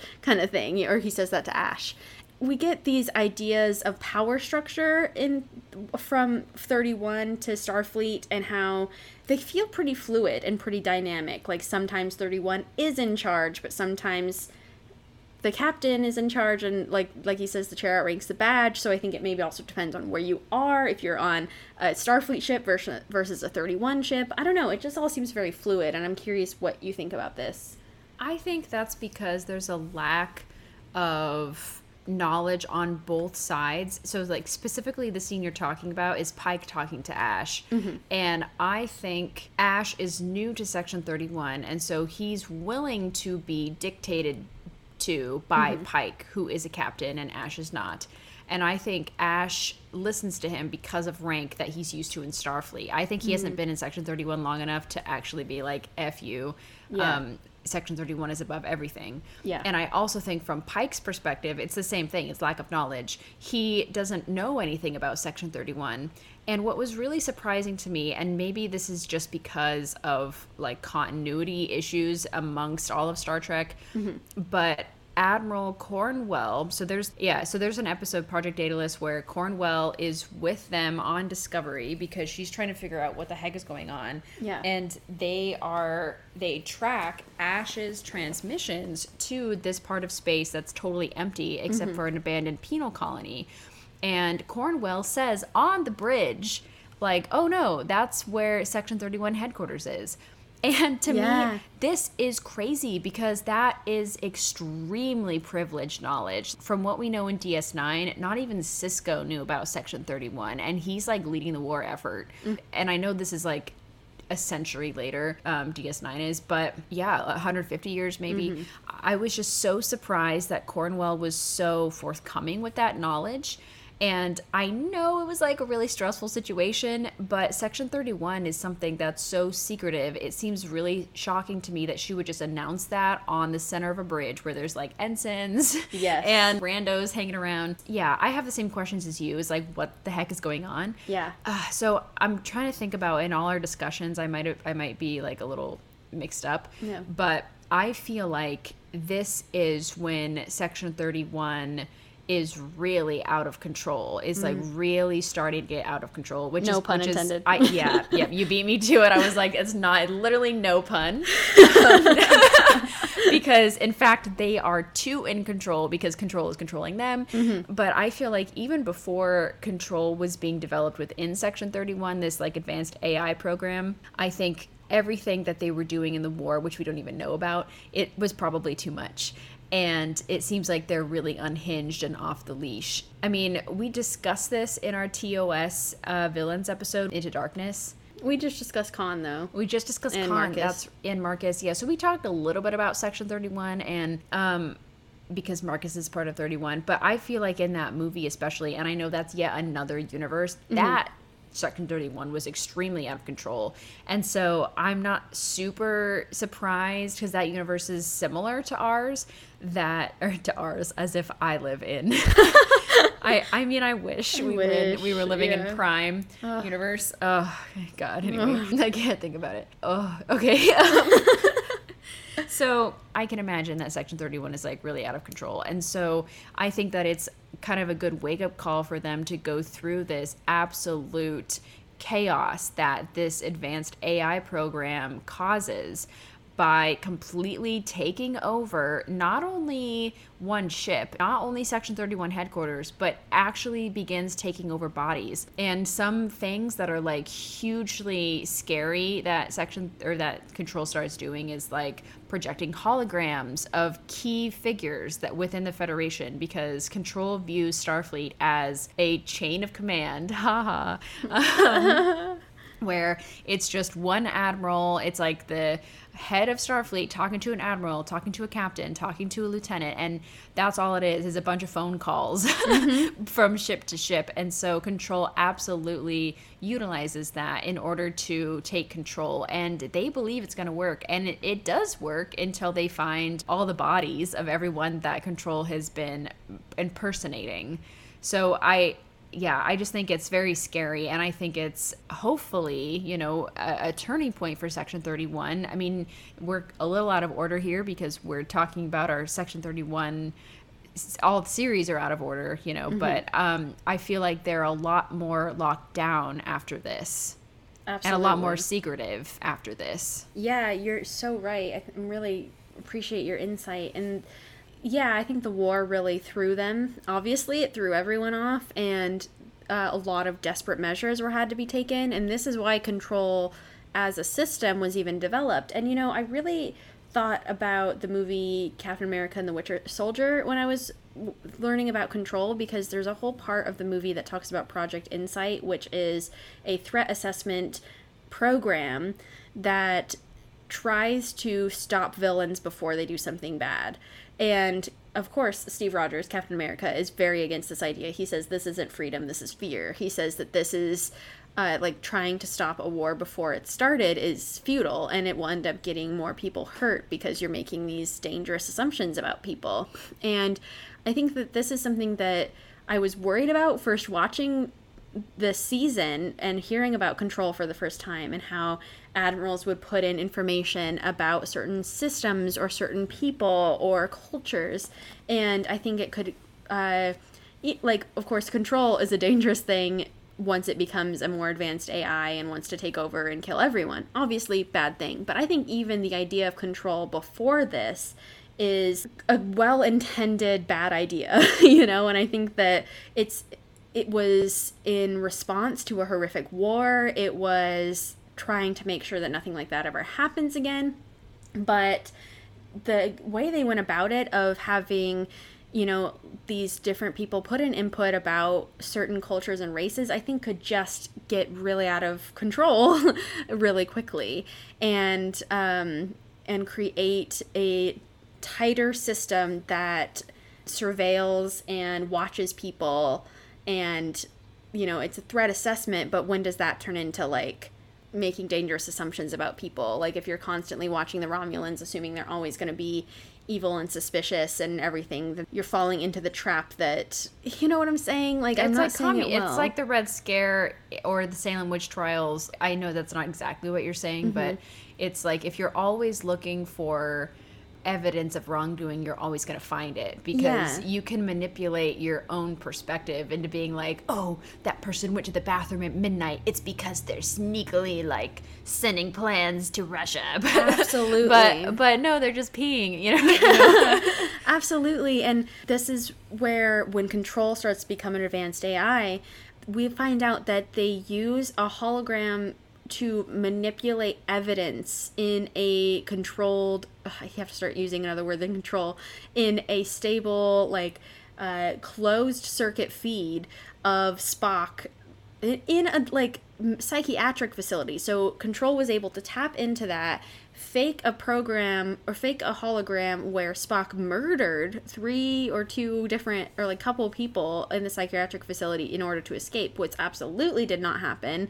Spock uh, just incapacitated them via the Vulcan grip. No one was killed, but it, they were able to doctor evidence. And so I think that this is obviously the first sign that Control is taking over. And once they figure this out, that the images were doctored and all of this, it's just interesting that like they thought of control as this threat assessment program and then of course it ends up being the threat that assesses everyone else you know and takes over. And ashlyn what you said about like the control starting to take over bodies and stuff it reminds me a lot of the borg you know that that they're starting to assimilate people and through like nanotechnology it has a very similar idea of using technology in order to control people's bodies into doing this these malicious deeds and in order to just start killing everyone. You know, the ultimate goal here for control is to wipe out all sentient civilizations in order to have a fully technological AI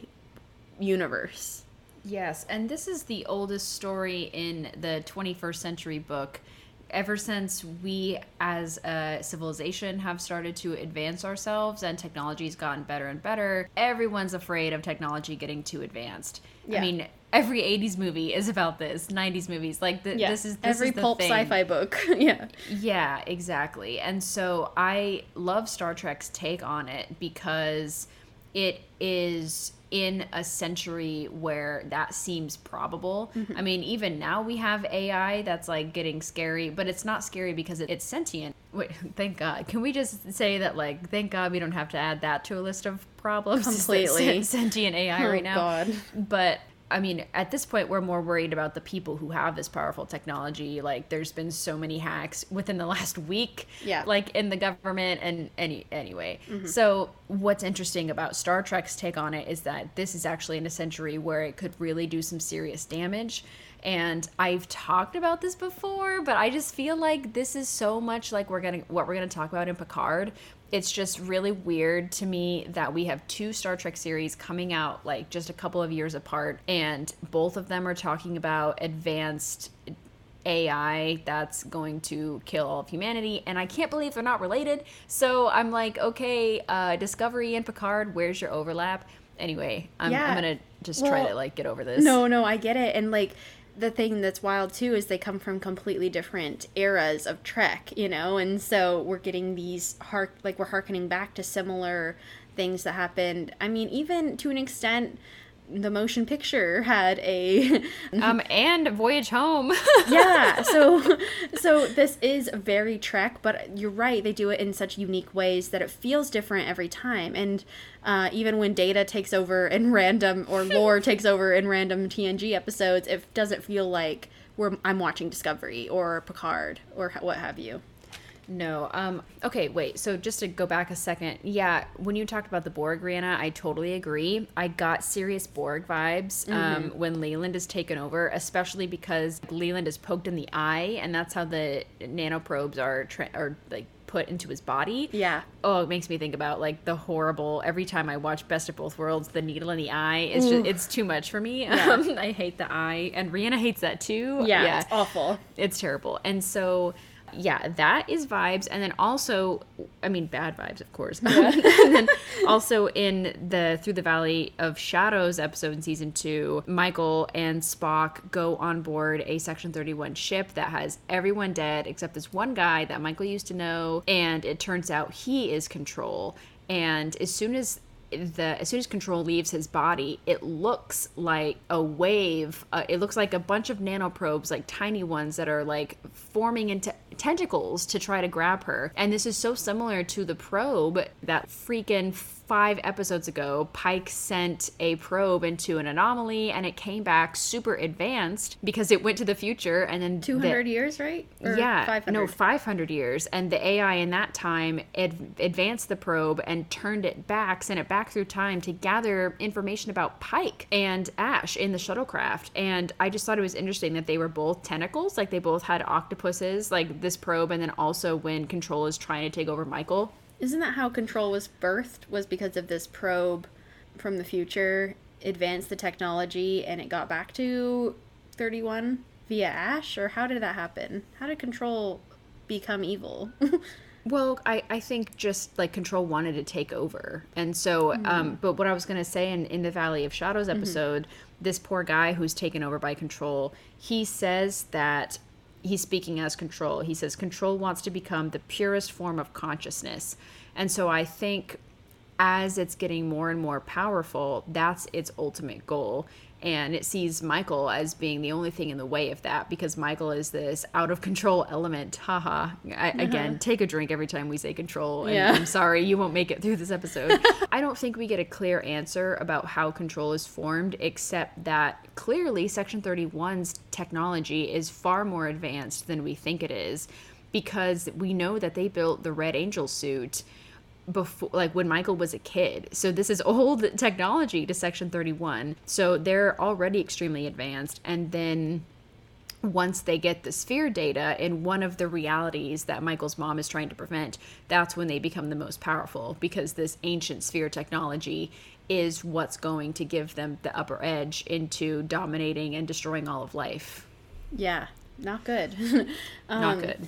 Yeah, I do think that part of the reason Control exists and like became a evil AI was the probe that Pike sent uh, into this spatial temporal anomaly that came back 500 years advanced because we know that Control is using advanced technology because nanoprobes. I don't think that Section 31 was developing nanoprobes. I think that they developed through the AI.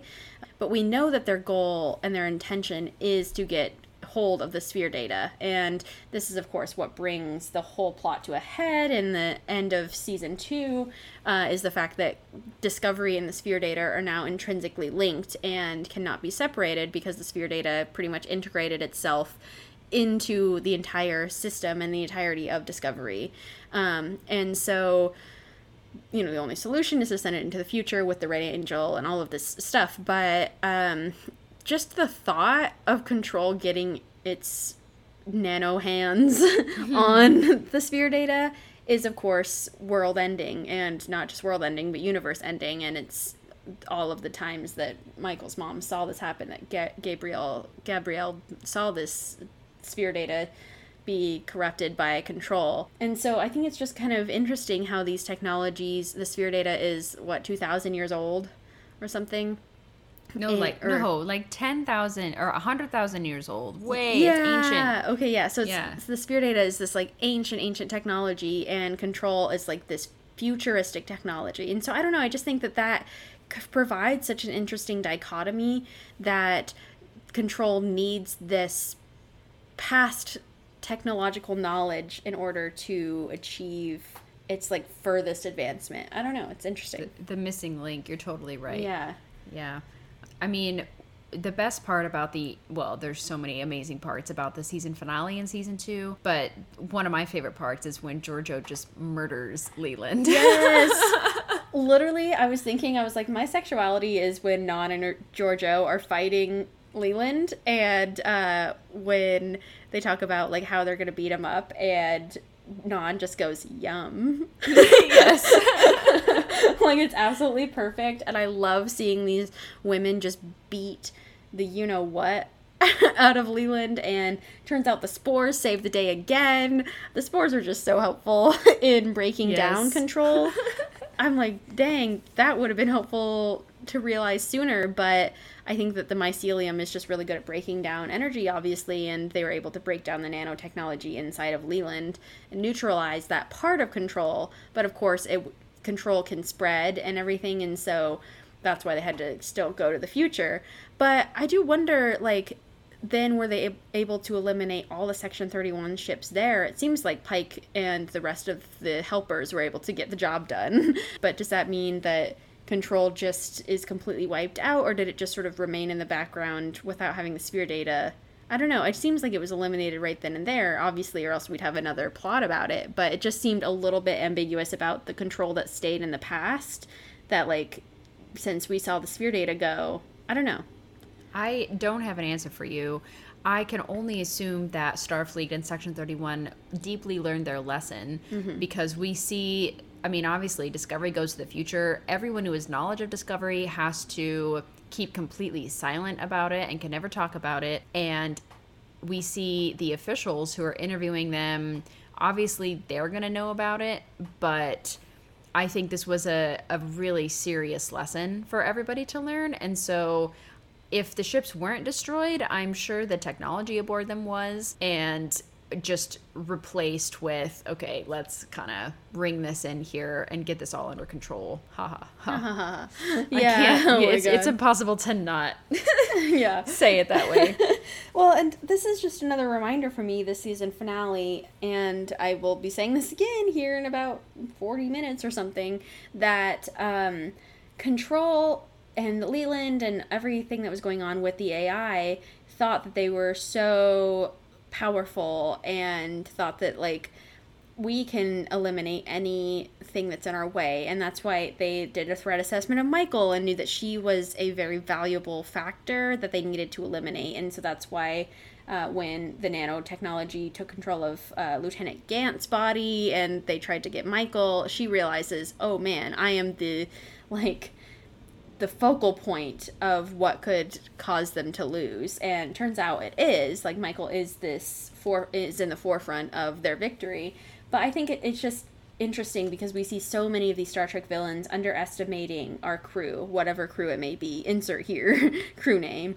And in this circumstance they underestimate discovery and enterprise and the bonds that the people form together and the connections they make in order to work together to defeat them. Because no one would imagine I certainly wouldn't have imagined in the beginning of watching Discovery that a Terran Emperor would work together with a um, security officer from the Enterprise in order to destroy someone from Section 31. Like, what a weird sentence, you know? And so, or destroy an evil AI.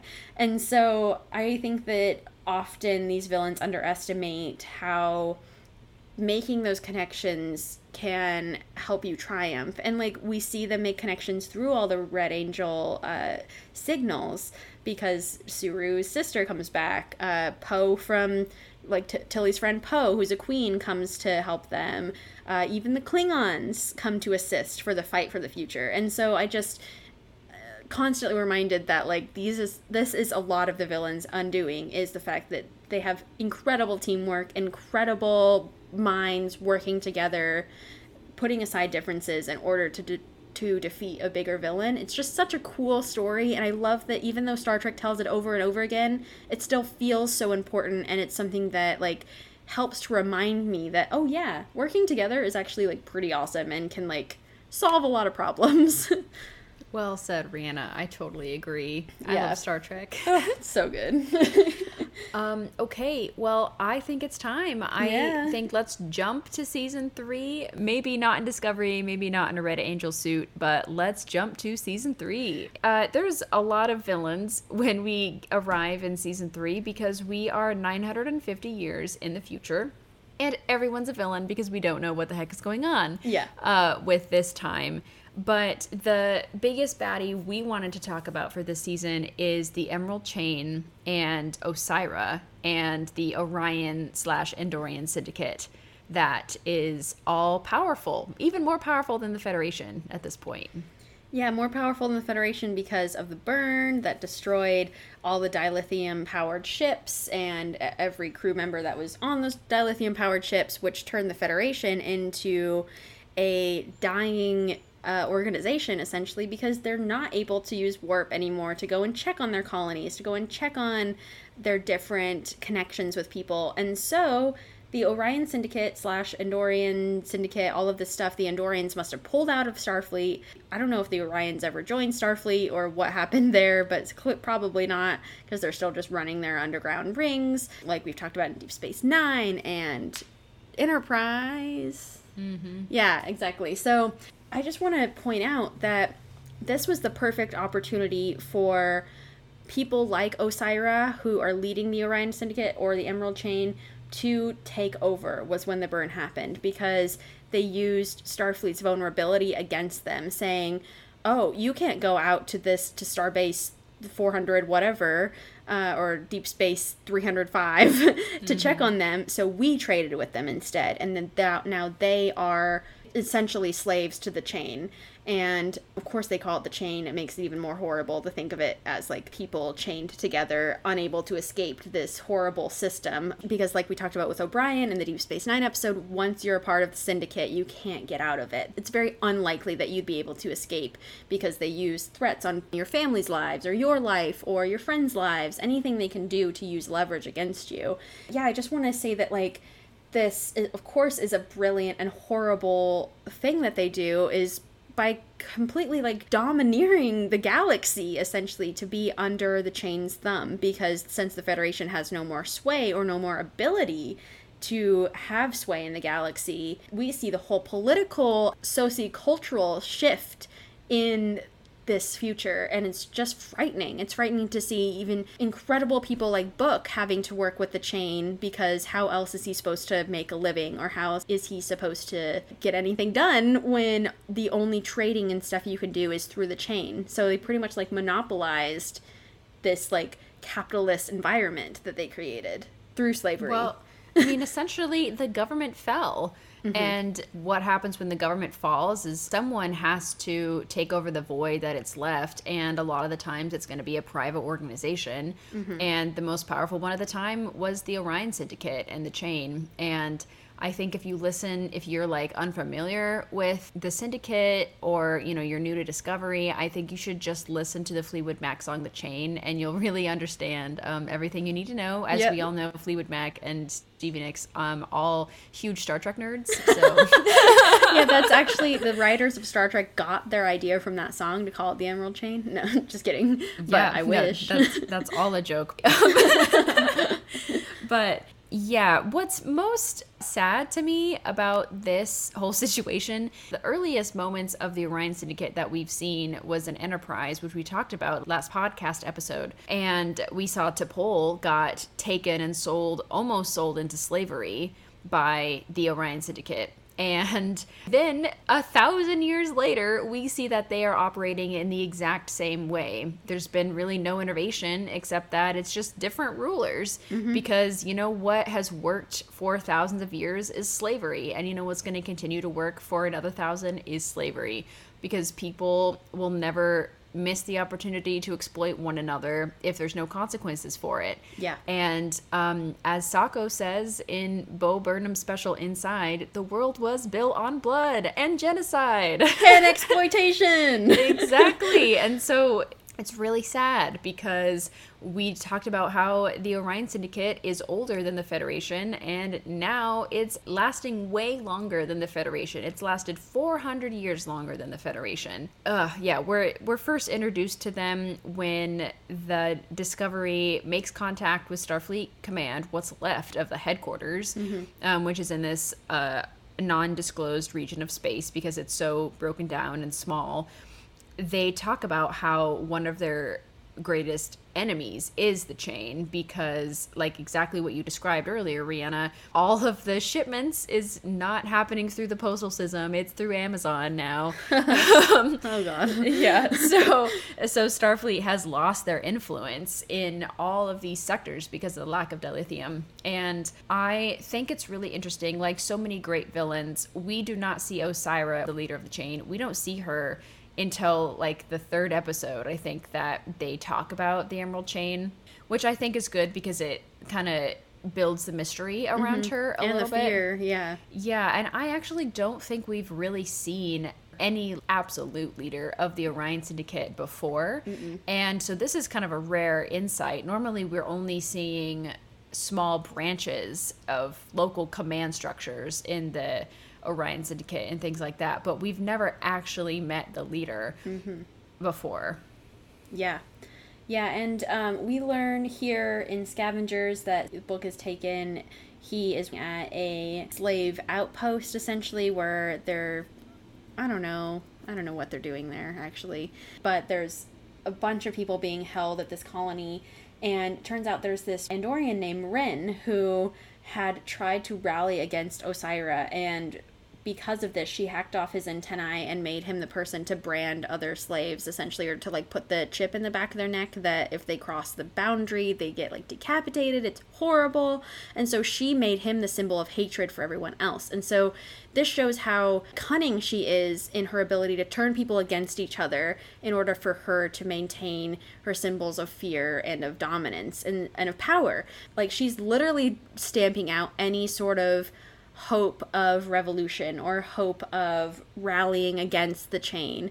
And people have said in all of this season, like, there's no going against the chain, and there's just this sort of absolute rule.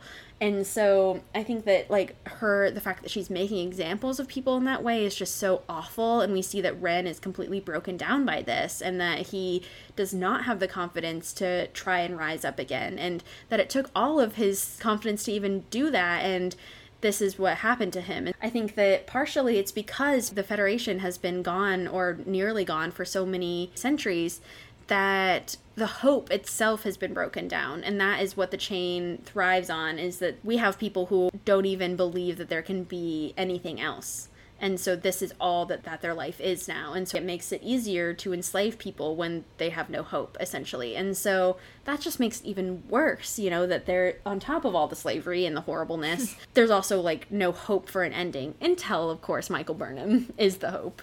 The hope is you part two. Literally.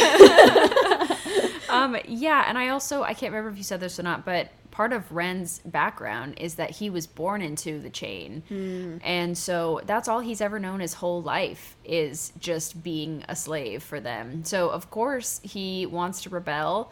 Uh, that na- that's natural. We we rebel even if we're not born into slavery. Absolutely. That's just a natural part of growing up. Mm-hmm. And like what a nightmare, what a horrible life he's lived. And what a horrible life everyone has lived in the chain. It's just awful. Truly. Um, another horrible thing we see is when is in the episode Sanctuary because we find out that Book's brother is also working with Osyraa directly because she is threatening to put his planet and Book's planet into a famine by not sending them shipments of food and by destroying their crops and by like causing a drought on their planet and I mean, like, okay, yeah, sure, don't work for the, chain, but if it's you working for the chain versus your planet surviving and your species thriving, even for me, and I'm like moral lady, I think I might even work for the chain under those circumstances because I can't even imagine the idea of me being responsible for the death of my planet and the death of my family. Yeah, I'm just gonna add too. So the reason that Kwejian, Book's homeworld, got into the chain in the first place is because there was a infestation of locusts that moved too far into the forest and started eating the crops. And so then the chain came and helpfully offered food and supplies. They said, "Hey, like we'll give you the stuff you need to survive. We know these locusts suck. It will help you stave off the famine." If you come to work for us. So it's always these ultimatums. It's these ways to entrap people into the syndicate, like like we see with O'Brien's little friend. I almost said Boothby. That's not his name. Yeah, I can't um, remember his name. Bill yes. Or something. Bill B. Yeah, yeah, yeah. So like we see with so many other people who were basically given no other choice. Ezri's brother, like we've talked about this before, is that that's the way that the chain and the syndicate has always operated is they prey on desperation and they prey on helplessness. And this is why Book's brother Kyheem is doing this because like you said Ashlyn would you rather starve or work for the chain you know and he has a family to think about a son all of this and so she just uses Kwejian as a bargaining chip as much as she uses any other world that is in desperate need of help because the federation's no longer there to provide these services for free and so she does it for a price because she knows hey this is how I'm going to get more slaves this is how I'm going to get more revenue and I just have to do some threatening. Yep. And what's so sad about this is I'm still mourning the loss of the Federation because if the freaking universe hadn't had dilithium supply destroyed, Kwejian, the planet, if it had been in, as a part of Federation territory, this would have been a weekly episode of the original series where Kirk and Spock and McCoy are going to Kwejian and they're helping like phaser some locusts, you know? Yeah. like that like I'm pretty sure we've basically seen that episode mm-hmm. before. Like this is a normal routine duty for Starfleet to do. Yeah, it's like you said, now it's no longer free service. Now it comes with a big old contract of slavery attached. Absolutely. Um, anytime there's help offered in this future. And so no wonder it's so dark and desolate and hopeless out here. About the sanctuary, we know that Book has a very jaded view of Starfleet. And my girlfriend was like, Why? Why does he hate Starfleet so much? And I'm trying to explain it all. And then, literally, the next scene, he talks about how the chain spread lies about the Federation. They were basically just pumping out the propaganda machine saying the Federation cannot help you. They are dead. They will, and it's kind of true. I mean, this is the thing that's sad is that enough propaganda is buried in a kernel of truth, you know, that it's able to become passable and become the truth. But they say all these horrible things about the Federation so that even if people want to turn to the Federation, or even if the people think about turning to the Federation, they hear these lies about them and think, okay, never mind. Like they're deceitful and they will not help me. And so it eliminates other options as well. Yeah, and maybe this is too political, but I kind of feel like the Federation in this future is like the Democrats in America. They say they're going to make change and they say they have all these like progressive ideas and then like nothing happens and they mm-hmm. don't have power and they're a bunch of lame ducks sitting around. That's yeah. just kind of how I feel. Yeah. Um, but anyway, um, it's, yeah, it's not great. Anyway, yeah. so what's really interesting then and throws a whole wrench into the situation is that Osyraa comes to the Federation and says, let's make peace. I wrote up this whole peace treaty and these are my terms and they even have a mediator with a human lie detector who's like a robot that he just straight up says like she is lying or whatever. yeah. Admiral Vance meets with Osyraa and this neutral dude and they have this whole discussion about what would happen if the chain, the emerald chain came to peace with the Federation and how would that look. And on my first watch through, of season three, which was only like a year ago, mm-hmm. um, or was it the beginning of this year? Jesus, I don't know. Where oh what God. what time it? It was yeah. I, I don't know. I thought that this was really promising and exciting because I'm a hopeful person. I thought actually maybe she is so worn down by the politics involved and how hard it is to transport ships in and out of the quadrant and things like that. Maybe she was sick of this life and wanted the Federation. But obviously, like, this is too good to be true.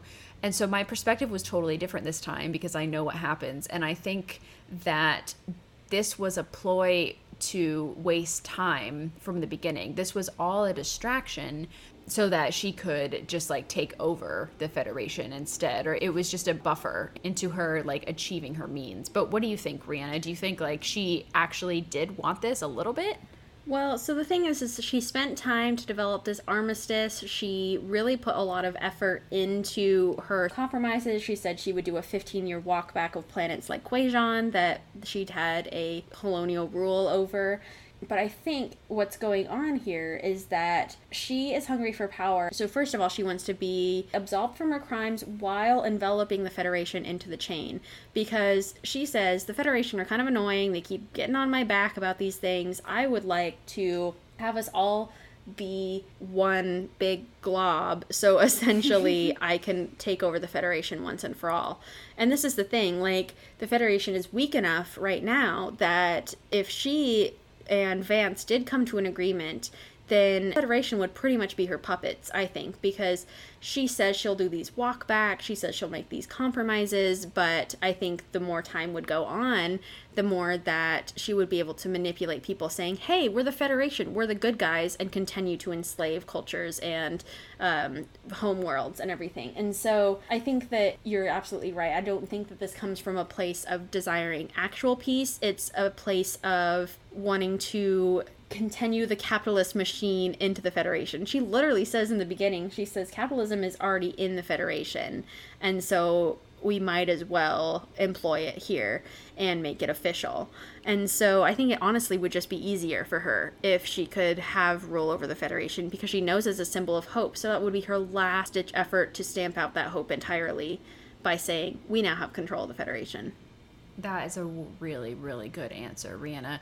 And actually, now that you're kind of spelling it out for me, I think that this is no different from what she said to Kwejian. Yeah. Like, oh, you're in danger of being wiped out. Let me help you. This is the exact same thing she's saying to the Federation. That's the thing, is it's very telling because Admiral Vance says, well, none of this is going to work if you aren't sent to prison, at least for a little bit, or you mm-hmm. aren't put on trial. He says, I could get you a good lawyer, or essentially, he's like, we could make sort of some sort of like agreement where you get out maybe not a life sentence, but you get something a little shorter or whatever. And that's the moment she leaves and shuts it all down and says, Oh, well, I can't work with you. This is not going to work we know then that she's out for her own gain, that like she's not looking to own up to her crimes of literal slavery. She's looking to be absolved and also use the chain inside the Federation. So but she still yeah. wants people to have her picture on their mantelpiece. Like Exactly. that's why she's not willing to give up the yes. leadership. And this is something that's very telling about Osyraa is that she is very powerful and she wants to show everyone how powerful she is. I mean, if you look at the ship herself, or if you look at even the ship that she like uses all the time and is armed to the teeth, it is massive. It's just very daunting to look at. She wants to command a type of fear and power that she knows is like absolute over everyone. And it works so long as people are scared. But once you have a crew like Discovery who fights through fear and uses it as fuel for them to rise up against her, then she's easily toppled, you know? And like, I think that the Federation just needed that spark of hope again through Discovery and through Michael. And it's just telling because she is very flashy. She's very dramatic and showy.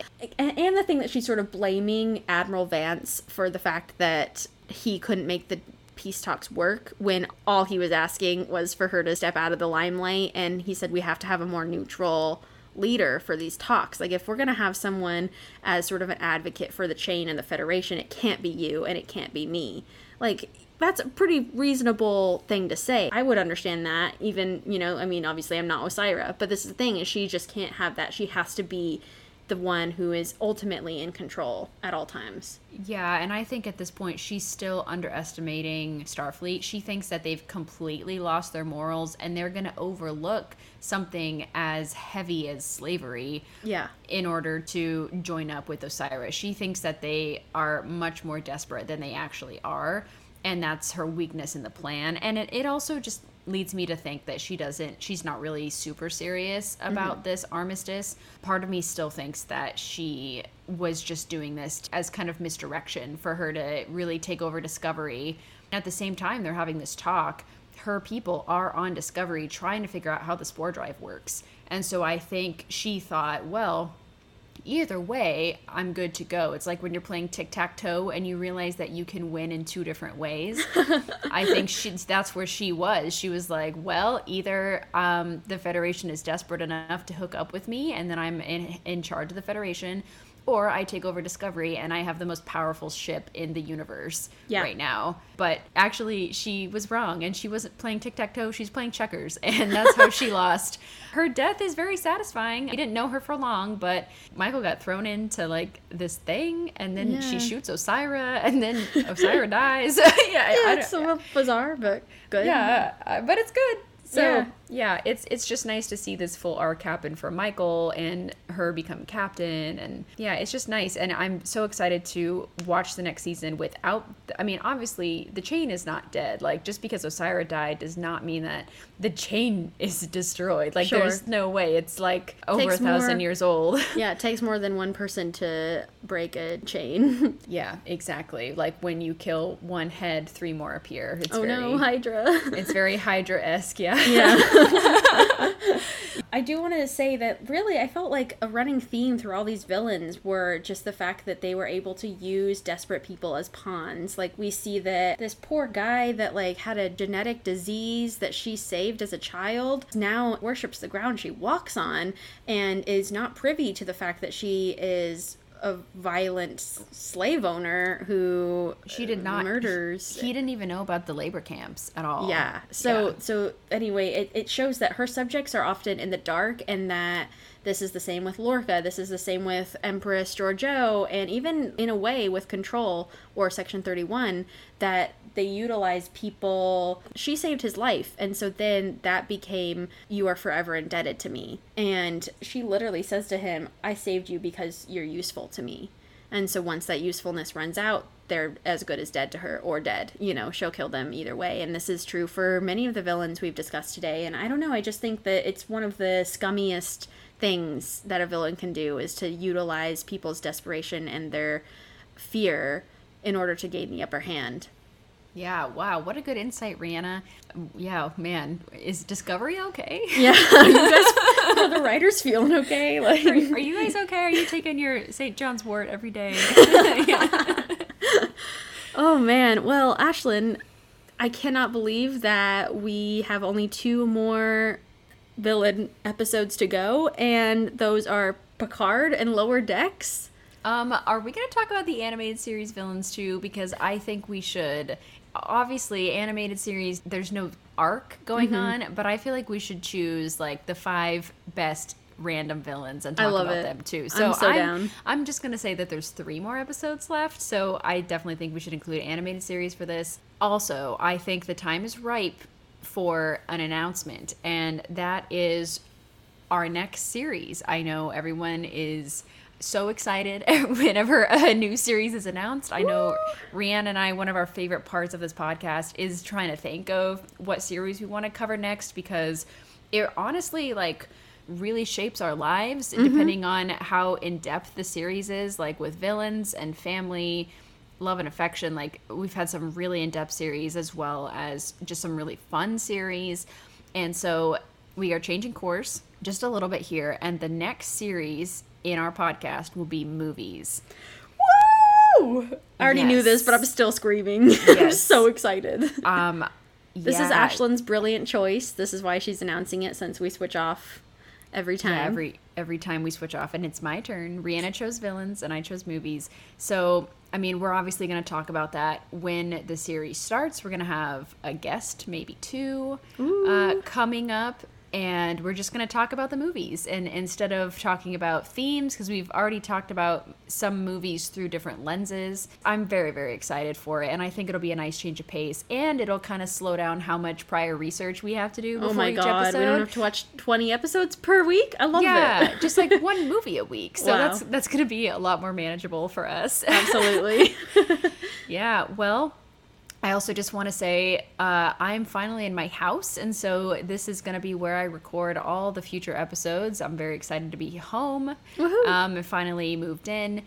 But I am going to Portugal for two weeks, and so we will definitely be off for the next couple weeks. Uh, I think we're going to re- release maybe a Patreon episode mm-hmm. or a mm-hmm. special episode in the meantime, so you still have something to listen to. Mm-hmm. Tide but, you over we will not be returning with the villains in Picard until at least, I mean, I don't even get home until like September 15th. So I, I'm trying to be vague about dates. Yeah. Um, but, uh, but we also, there's so many announcements. We also want to celebrate our one year anniversary of the podcast, which is coming up as well in September. So, as I always say, there's so much to look forward to with the Duras Sisters podcast. We want to thank you for joining us on our journey, and we are just so happy to have you as listeners. And I am so fulfilled and so lucky every week to talk to my best friend about my favorite thing. So, Aww, I thank you for joining way. me. Oh, it's so great. thank you, Ashlyn. I had such a wonderful discussion today. I feel like I learned so much about these villains, and I am absolutely thrilled to talk about Picard and I just hope that you all are hanging in there. Please take care of yourselves. Please remember to take some time out of your day to do something really fun, even if you have to schedule it in. Just do it. You know, we need to have fun stuff going on in our lives right now. And this is my fun stuff. So thank you, Ashlyn. Yep, this is my fun stuff too. have a good one. Thank you for listening to the Duras Sisters podcast. Please tune in next time for the seventh episode of our villain series, where Ashlyn and Rhianna will discuss all the villainous characters in Picard. Please follow us on Facebook, Instagram, and Twitter, and check to see our suggested watch list for our upcoming episodes. Also, take a moment to check our content on Tumblr and TikTok. If you like what you've heard today, please leave us a review on Apple Podcasts.